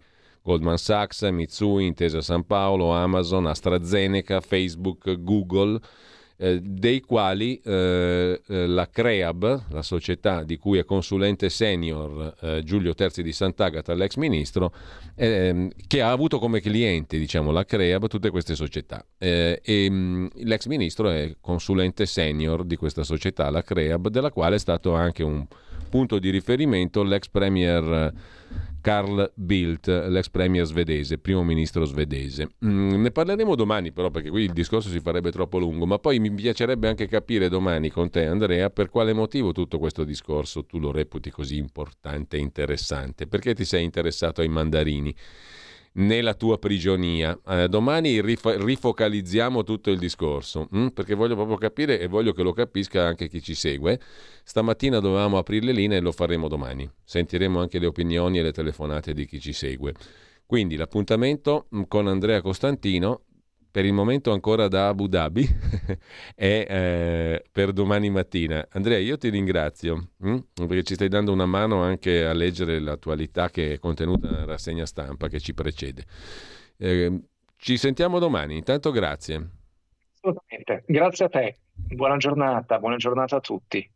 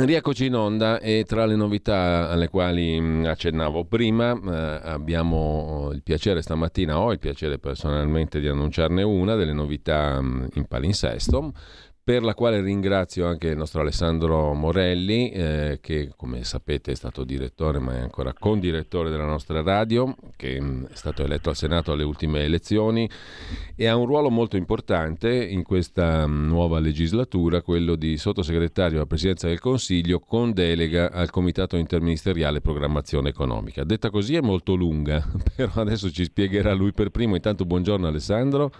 Buongiorno Giulio, buongiorno agli ascoltatori. Ecco, quel che volevo annunciare è il fatto che eh, proprio per tenerci aggiornati, informati su questo ruolo molto importante che tu ricopri eh, e che riguarda tutti, mh, tutti noi cittadini, e contribuenti. Eh, inauguriamo da oggi, poi ci troveremo un giusto titolo, una sigla faremo le cose fatte bene, ma inauguriamo da oggi una conversazione con te, un punto della situazione proprio in, in virtù del ruolo che tu ricopri, centralissimo, importante, ehm, per gestire tutta una serie di partite che riguardano il da farsi con le finanze pubbliche, perché il Comitato Interministeriale Programmazione Economica, poi ce lo spiegherai meglio tu, è un organismo che sovraintende a moltissime delle partite in corso, no? dal punto di vista economico finanziario e anche delle cose da fare. Intanto però voglio spendere due parole, forse ne hai sentito una coda del colloquio che abbiamo avuto fino a poco tempo fa con Andrea Costantino, imprenditore milanese, ancora prigioniero ad Abu Dhabi, dopo 21 mesi di prigionia e di carcere anche orribile che ha fatto per lunghi mesi all'inizio della sua prigionia, per una questione eminentemente politica, perché è stato poi scarcerato e adesso è in una dependance dell'ambasciata mm, italiana negli Emirati Arabi Uniti in virtù del fatto dell'articolo 228 del codice mh, mm, penale eh, degli Emirati, che si riferisce a questioni di interesse nazionale, eminentemente politiche. Quindi noi attendiamo, come tutti naturalmente, che ci sia una presa di posizione politica su questa vicenda. Il nuovo governo ha già manifestato molta attenzione per questo caso. Te lo dico perché so che anche tu ne sei al corrente, quindi magari una parola la spendiamo. Per quello che è possibile, eh, perché poi conta il risultato, cioè di riportare a casa questo nostro concittadino, no? Certo, eh, chiaramente questo è uno degli argomenti che sono eh, nell'agenda di governo sa, sai, ci rendiamo conto perfettamente che essendo appena arrivati la bacchetta magica non esiste, dunque ci sono eh, sicuramente una serie di eh, assolute priorità. Ritengo che questo, soprattutto per quanto riguarda il tema degli esteri, quindi il ministro degli esteri, possa essere una di queste. Ecco Alessandro, io facevo riferimento prima poi alla questione del ruolo che tu ricopri. È un ruolo che forse non è eh, conosciutissimo, um, però è un ruolo importantissimo perché um, tu hai la supervisione dalla tua posizione, diciamo, di tutto ciò che appunto si muove sotto il profilo delle cose da fare per far ripartire questo paese, mi viene da dire, o forse dico male. Spiegaci tu meglio qual è eh, l'importanza del CIPE, del Comitato Interministeriale per la Programmazione Economica, che non è un'oscura sigla, ma è, diciamo così, uno snodo importantissimo. Esatto, questo è il luogo degli acronimi, adesso ti, ti spiego perché. Allora, sostanzialmente con l'esperienza eh, che ho maturato al Ministero dei Trasporti, come sai ero vice ministro nello scorso governo, eh, diciamo ho eh, fatto mh, il calibro rispetto alle necessità, ai bisogni, anche alla possibilità di dare un contributo vero al lavoro del ministro Salvini, che come sappiamo oggi appunto Ministro dei Trasporti. Ti ricorderai c'era stata, insomma, era in dubbio eh, la sua collocazione nell'ambito del, mm. del, governo tra il Ministero dell'Interno e appunto la possibilità di andare ai trasporti, quindi diciamo che eh, questa posizione, quella che ricopro al Dipartimento della Programmazione e Coordinamento, ehm, sostanzialmente eh, è, una, è, una, sorta di eh, ulteriore sostegno al lavoro che il MIT eh, quindi il Ministero dei Trasporti, eh, sta predisponendo per i prossimi anni. Tutte le programmazioni di tutti i ministeri passano da questa parte, quindi per la Lega in generale eh, questa è una posizione diciamo, che ci permette di avere una visione complessiva sul lavoro eh, dell'intero governo, di come eh, gli indirizzi dei vari ministeri eh, stanno, verso dove stanno andando questi indirizzi. Eh, tanto per dirtene una, eh, oggi abbiamo, stiamo lavorando sul, sulle risorse per gli investimenti delle prossime attività che arriveranno su questo tavolo e quindi eh, ti faccio solo la, una rapidissima, sì. Eh, un rapidissimo esempio. Chiaramente abbiamo il PNRR più il piano nazionale che è stato previsto dal governo Draghi e eh, parliamo di eh, circa 220 miliardi, di cui una novantina vanno alle vanno, sono indirizzati verso eh, gli attori locali, eh, sindaci, presidenti di regione, che chiaramente potranno mettere in campo una serie di azioni, come dicevo, legate al PNRR. Poi ci sono i fondi eh, UE 21-27, anche qui stiamo parlando circa di 73 miliardi, di questi una cinquantina agli enti locali. Gli, FC, gli, gli FSC, quindi i fondi eh, strutturali di coesione, anche qua eh, siamo a 73 miliardi, insomma eh, un, un, monte di eh, investimenti importantissimi. Sì. Eh, fino ad oggi la, questa struttura è stata, diciamo, la, la lettura che, politica che è stata data eh, su questa struttura eh, è stata una struttura, una lettura che va nella direzione di sostanzialmente di fare il notaio cioè il Ministero dei Trasporti, il Ministero del Sud, il Ministero, i vari dell'Agricoltura della Sanità eh, predispongono i loro piani e eh, dovendo passare di qua eh, ricevono il timbro eh, notarile per eh, l'ok definitivo e poi il passaggio mm. di queste progettualità che appunto riguardano miliardi di euro dal lato ma anche eh, una, eh, investimenti per i prossimi decenni in Italia. Ecco, la, la, l'intenzione che abbiamo noi invece è totalmente differente, perché questo è sì un dipartimento di controllo, quindi eh, l'azione notarile chiaramente non si, può, non si può interrompere, ma dall'altra parte... Ma anche di programmazione eh, però nel titolo. Eh? Bravissimo. Eh.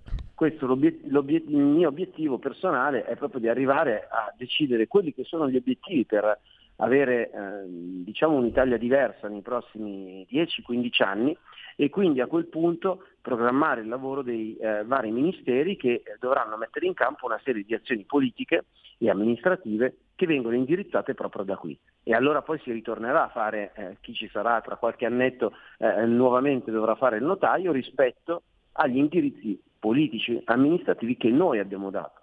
Chiaramente l'auspicio è che questo governo eh, possa durare cinque anni e dunque in cinque anni io sono certo che riusciremo a mettere a terra molti degli, ehm, degli investimenti e delle programmazioni che anche diciamo con il piglio leghista eh, intenderemo dare ai vari ministeri. Ecco, allora io ti Spero ringrazio. È stato chiaro, rapido ma chiaro. Sì, io ti ringrazio perché così mh, lo mh, diciamo a beneficio di chi ci ascolta, ogni mercoledì noi avremo modo a quest'ora alle 9 di fare un po' il punto della situazione, no? di seguire passo passo questo tipo di attività che tu hai sintetizzato. Allora, mi viene da farti una domanda, Alessandro, di carattere generale. Tu hai citato prima alcune delle partite e alcune cifre, mh, anche corpose, cospicue, no? mh, centinaia di miliardi, decine di miliardi di euro eh, da investire eh, e da programmare. Eh, qua, se, qua la sensazione del cittadino potrebbe essere quella di dire ma questi sono soldi teorici, come quelli del PNRR. Finora non abbiamo visto niente di sommamente pratico. Um, come si fa a tradurre diciamo, in realtà questa massa di quattrini che sembrerebbero teorici? Allora, innanzitutto eh, te lo dico, ve lo dico con estrema franchezza, avendo vissuto l'esperienza del governo Draghi e vivendo oggi l'esperienza eh, di questo governo con eh, insomma, al, al centro eh, dell'azione amministrativa di uno dei ministeri, anzi del ministero che per antonomasia è quello che eh, realizza e mette in campo tutte le iniziative legislative da un lato, perché prima devi fare le norme, eh, Giulio, chiaramente per aprire un cantiere, prima devi fare, devi fare, tutte quelle norme che siano adeguate all'apertura del tal cantiere. Perché uno dei problemi che eh, appunto ho riscontrato nel, nel, corso della mia esperienza al MIT è che eh, purtroppo eh, ci sono delle, ehm, diciamo delle iniziative eh, di realizzazione di cantieri che non sono governate dal MIT stesso, quindi dal Ministero delle Infrastrutture. Ti faccio questo esempio, almeno siamo molto sì. pratici. Eh, io ho lavorato nel, nella scorsa legislatura perché eh, all'interno della quota, ti ricorderai, avevo la delega alle, alle Olimpiadi del 2026, le Olimpiadi invernali Milano-Cortina. Eh, uno degli argomenti che sembra strano persino dirlo Giulio che nel 2022 mm. abbiamo dovuto lavorare per questa cosa, ma tale è la situazione. E cioè eh, abbiamo, ci siamo impegnati per la realizzazione entro il 26, quindi all'interno della, della chiave PNRR, del eh, collegamento ferroviario tra l'aeroporto di Venezia e Venezia, cioè già dire che nel 2022 una città turistica e eh, rinomata al mondo come Venezia non abbia un collegamento ferroviario capisci che mm, tutti capiamo, anche mio figlio di sei anni capisce perfettamente che è una cosa abbastanza stravagante.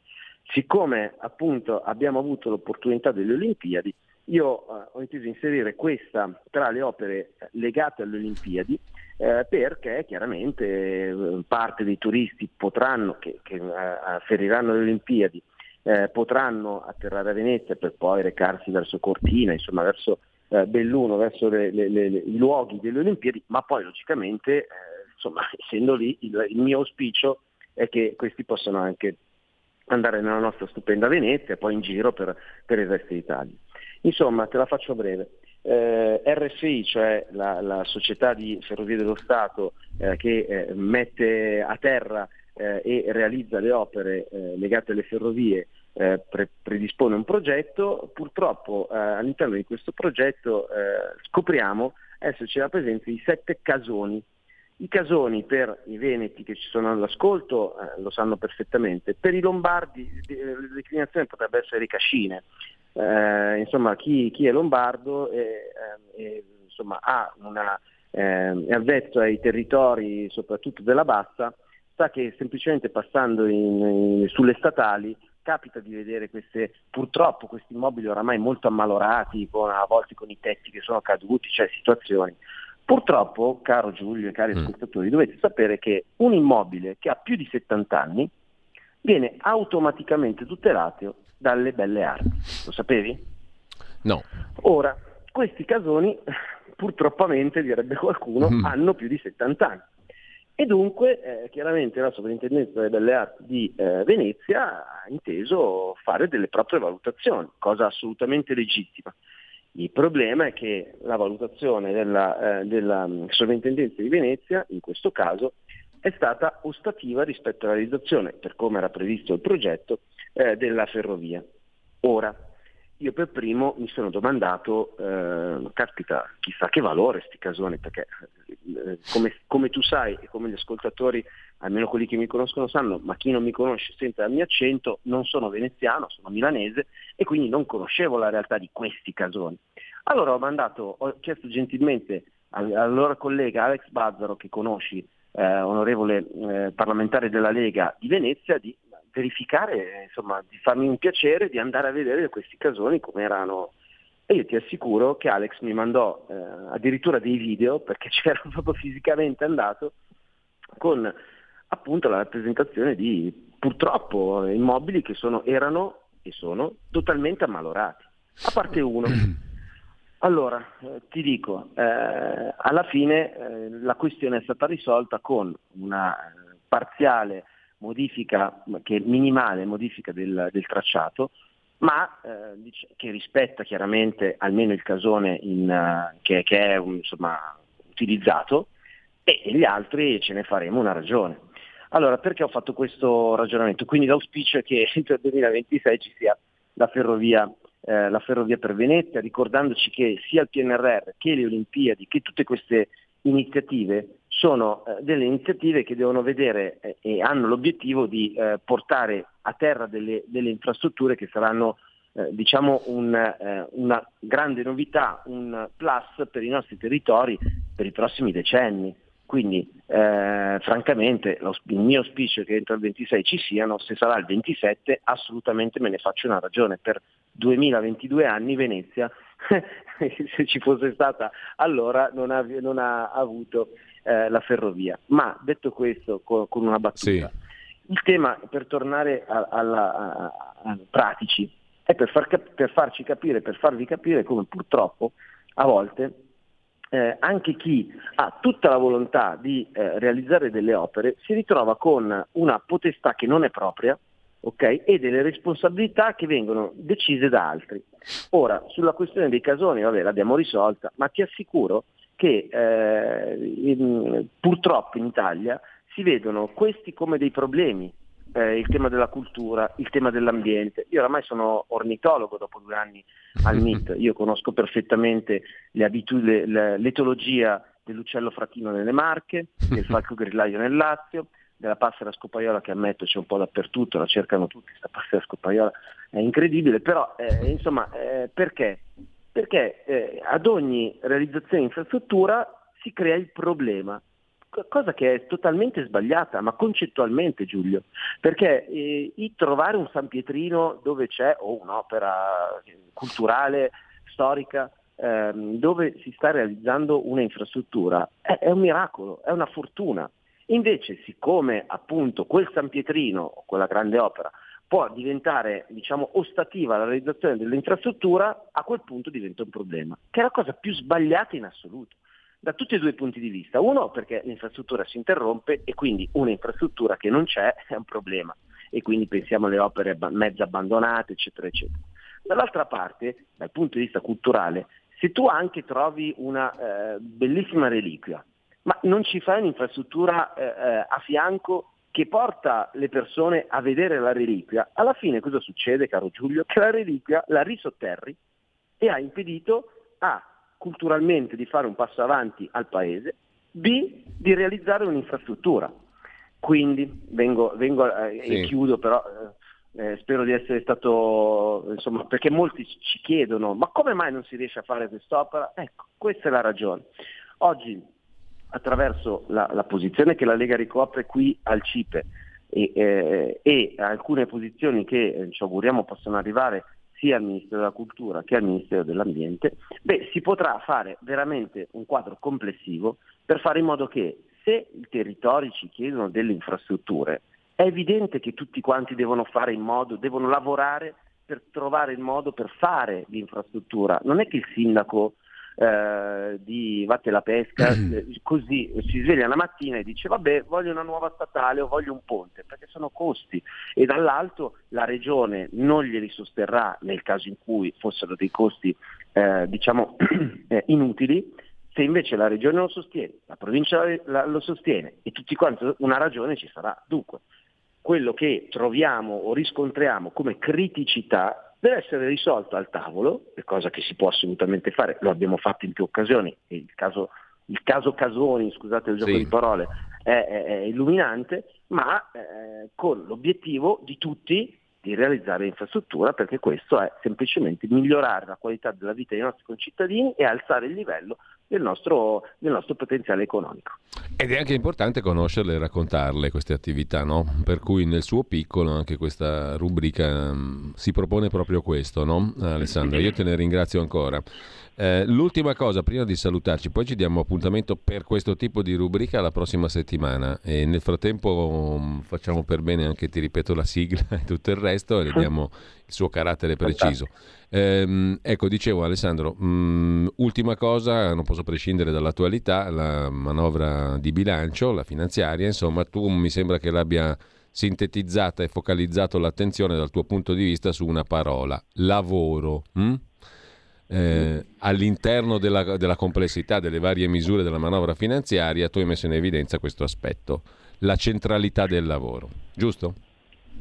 Allora, eh, alcuni spunti, giusto perché oltre a quelli che sono assolutamente arcinoti sui quali si sta discutendo, ieri con Amendola del PD discutevo in, um, a Sky dove a un certo punto fa eh, l'esponente del PD dice eh, perché voi volete lasciare a casa 800.000 persone nel reddito di cittadinanza eccetera eccetera una volta che ha finito tutto il suo panegirico gli ho ricordato che gli 800.000 sono già a casa che prendono uno stipendio e sarebbero abili al lavoro.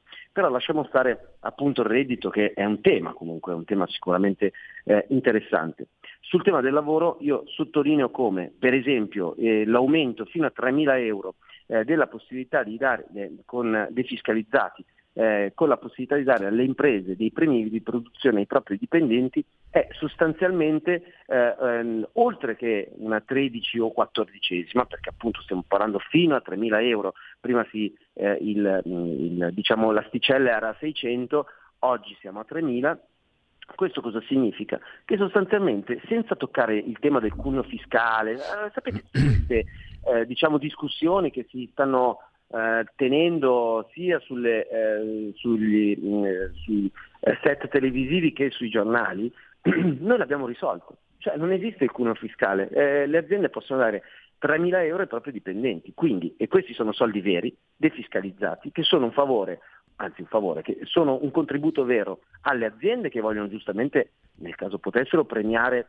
i propri, eh, i propri dipendenti eh, con una vera defiscalizzazione loro stesse e in più ai dipendenti che prendono eh, questi premi eh, dal primo euro all'ultimo euro defiscalizzati. Questo è eh, sicuramente un aspetto eh, dal mio punto di vista molto importante. Poi ci sono chiaramente, come sai, ehm, tutti i temi della pace fiscale e delle cartelle che permetteranno di, tornare, diciamo, di far ritornare il sorriso ad aziende, a professionisti che purtroppo eh, sono in difficoltà anche a causa di cartelle che diciamocelo sono ridicole, stiamo parlando a volte di cartelle da 1000 euro, eh, quindi di situazioni che sono diciamo persino imbarazzanti da dover, da dover spiegare eh, quando andiamo a discutere eh, in tv. Poi, permettimi, eh, finalmente si fa politica.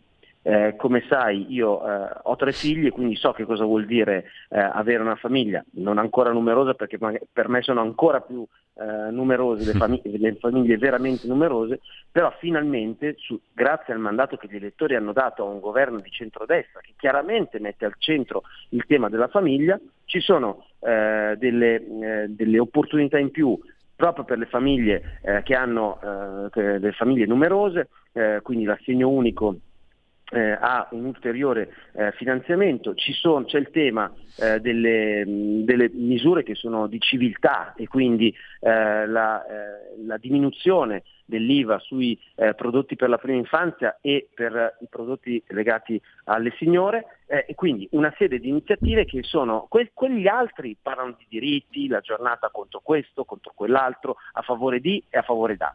Noi mettiamo i soldi per dare dei veri contributi alle famiglie, in questo caso, e, e, alle, e, alle, signore. Cose di cui si è parlato per tanti anni, noi in un mese lo abbiamo fatto.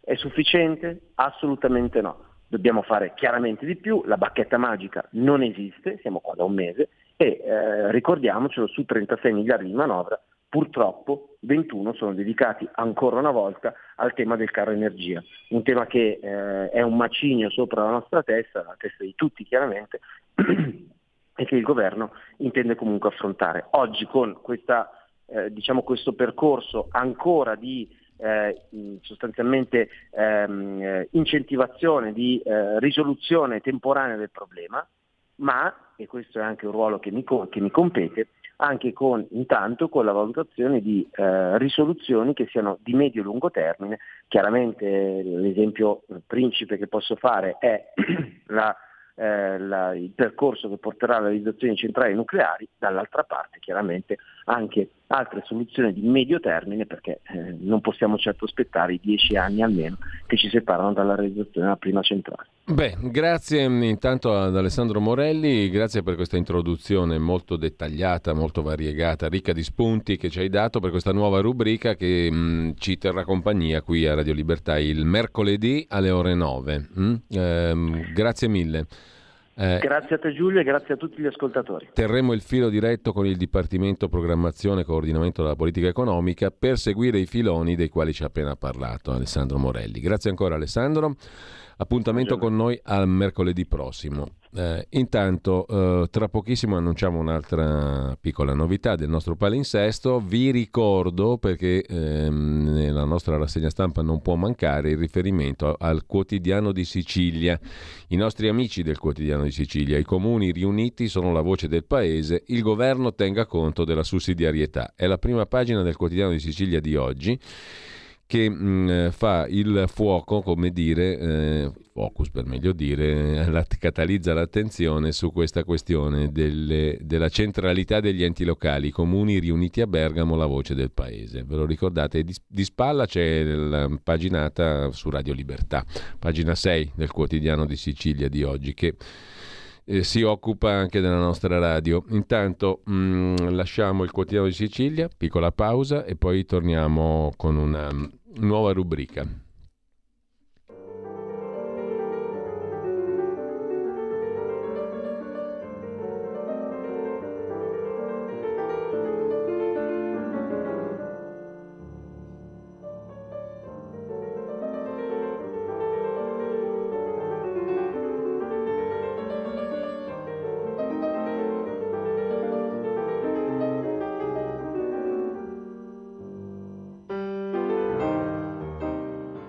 Nostro calendario musicale, grazie a Federico Borsari, di là dal non vetro in regia, che sta curando anche questa parte musicale legata al calendario del giorno, ci porta oggi in quel di San Pietroburgo, dove il 23 novembre, cioè oggi nel 1896, nasceva un musicista non molto conosciuto, Viktor Stepanovich Kosienko, del quale abbiamo ascoltato un minuetto in sol maggiore dagli undici studi in forma di danze antiche. Compositore, pianista, docente russo, naturalizzato ucraino, tanto per non perdere oltretutto un riferimento alla strettissima attualità. Fu considerato dai suoi contemporanei come un maestro del lirismo musicale. Credo che un piccolo assaggio ce l'abbiamo avuto proprio ascoltando questo minuetto in sol maggiore con eh, una caratteristica appunto molto molto anche legata all'etnomusicologia russo-ucraina in questo caso. Eh, allora, parlavamo di novità, io do il benvenuto, il buongiorno a Laura Marinaro che dovrebbe già essere buongiorno. in collegamento con noi. Sì, sì.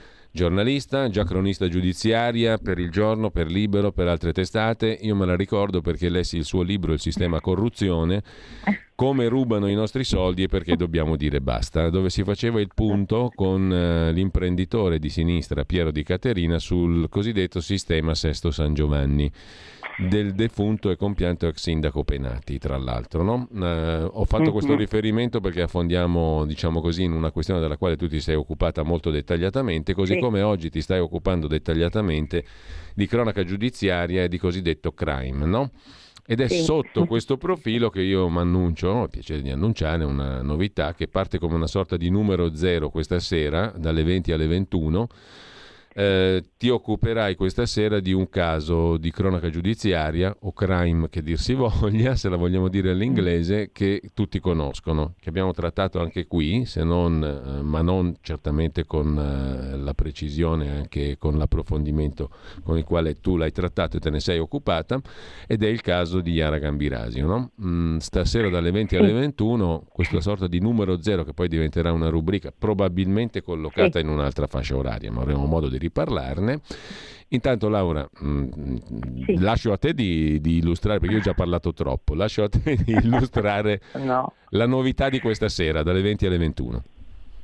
Sì, sì, da questa sera mh, diciamo che è un progetto che ho da tantissimo tempo, cioè di parlare di cronaca nera, di crime alla radio, cosa Mm. che non si fa moltissimo. Diciamo il E- titolo anche, no? Come si intitola questa- questo progetto? Giallo, Giallo Radio Club. Eh, Club semplice. perché vogliamo coinvolgere diciamo, in questo club del noir non solamente ehm, i professionisti o chi si occupa di questo settore, poi naturalmente io e Malika Zambelli che siamo le due diciamo, presentatrici, ma anche eventualmente gli ascoltatori, eh, insomma mm, nasceranno eh, delle idee, delle novità man mano che andiamo avanti e poi le vittime, le- cioè parenti delle vittime, insomma vogliamo fare qualcosa anche un po' di interattivo, raccontare storie vere, eh, anche storie mh, eh, antiche, storie dimenticate di cronaca nera perché eh,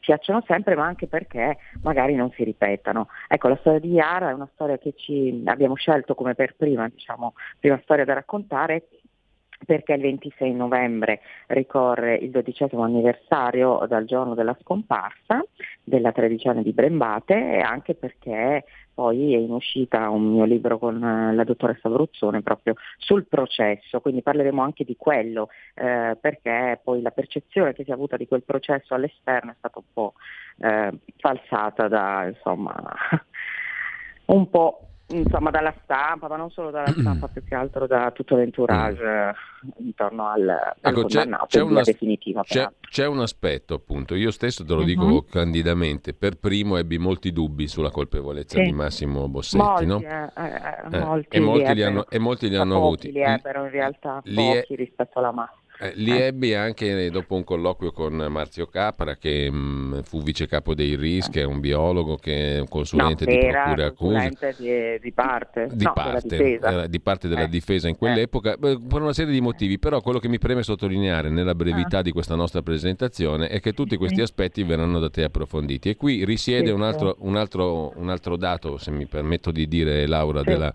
di interesse della trasmissione, cioè che non si tratta di rievocare casi giusto per, ehm, come dire, No. per, per- per- morbosità, tra virgolette, no? o per gusto del morboso, ma anche perché questi casi hanno qualcosa da farci imparare, questo è il punto. C'è Certo, qualcosa, c'è qualcosa certo, di interesse certo. pubblico, no? di E interesse dal collettivo. punto di vista giudiziario, io quello che vorrei è che ehm, si capisse un po' anche, magari cercheremo, cioè ci proviamo insomma, a eh, far capire come funziona eh, dall'interno la macchina Certo. poi della giustizia, sia quando fallisce perché eh, Mm. succede anche quello, e sia quando invece, come in questo caso, delle indagini sono fatte in, in una maniera assolutamente eh, unica al mondo, veramente. E unica. capiremo il perché di questa tua Sì. affermazione. Lo capiremo questa sera dalle 20 alle 21. Con te c'è Malika Zambelli che gli ascoltatori già conoscono e che in questa veste però ha anche un suo background perché viene da studi di giurisprudenza e ha anche da un punto di vista eh, appassionata di questi temi mh, di carattere giudiziario. Quindi appuntamento a stasera con eh, Laura Marinaro, Mhm. Malika Zambelli, Giallo Radio Club, una puntata numero zero, una cosa di sperimentazione, diciamo così, che poi troverà Mhm. una sua collocazione più stabile. Tutti all'ascolto dalle 20 alle 21. Grazie Laura. A stasera. Grazie, grazie a voi. Avete ascoltato la rassegna stampa.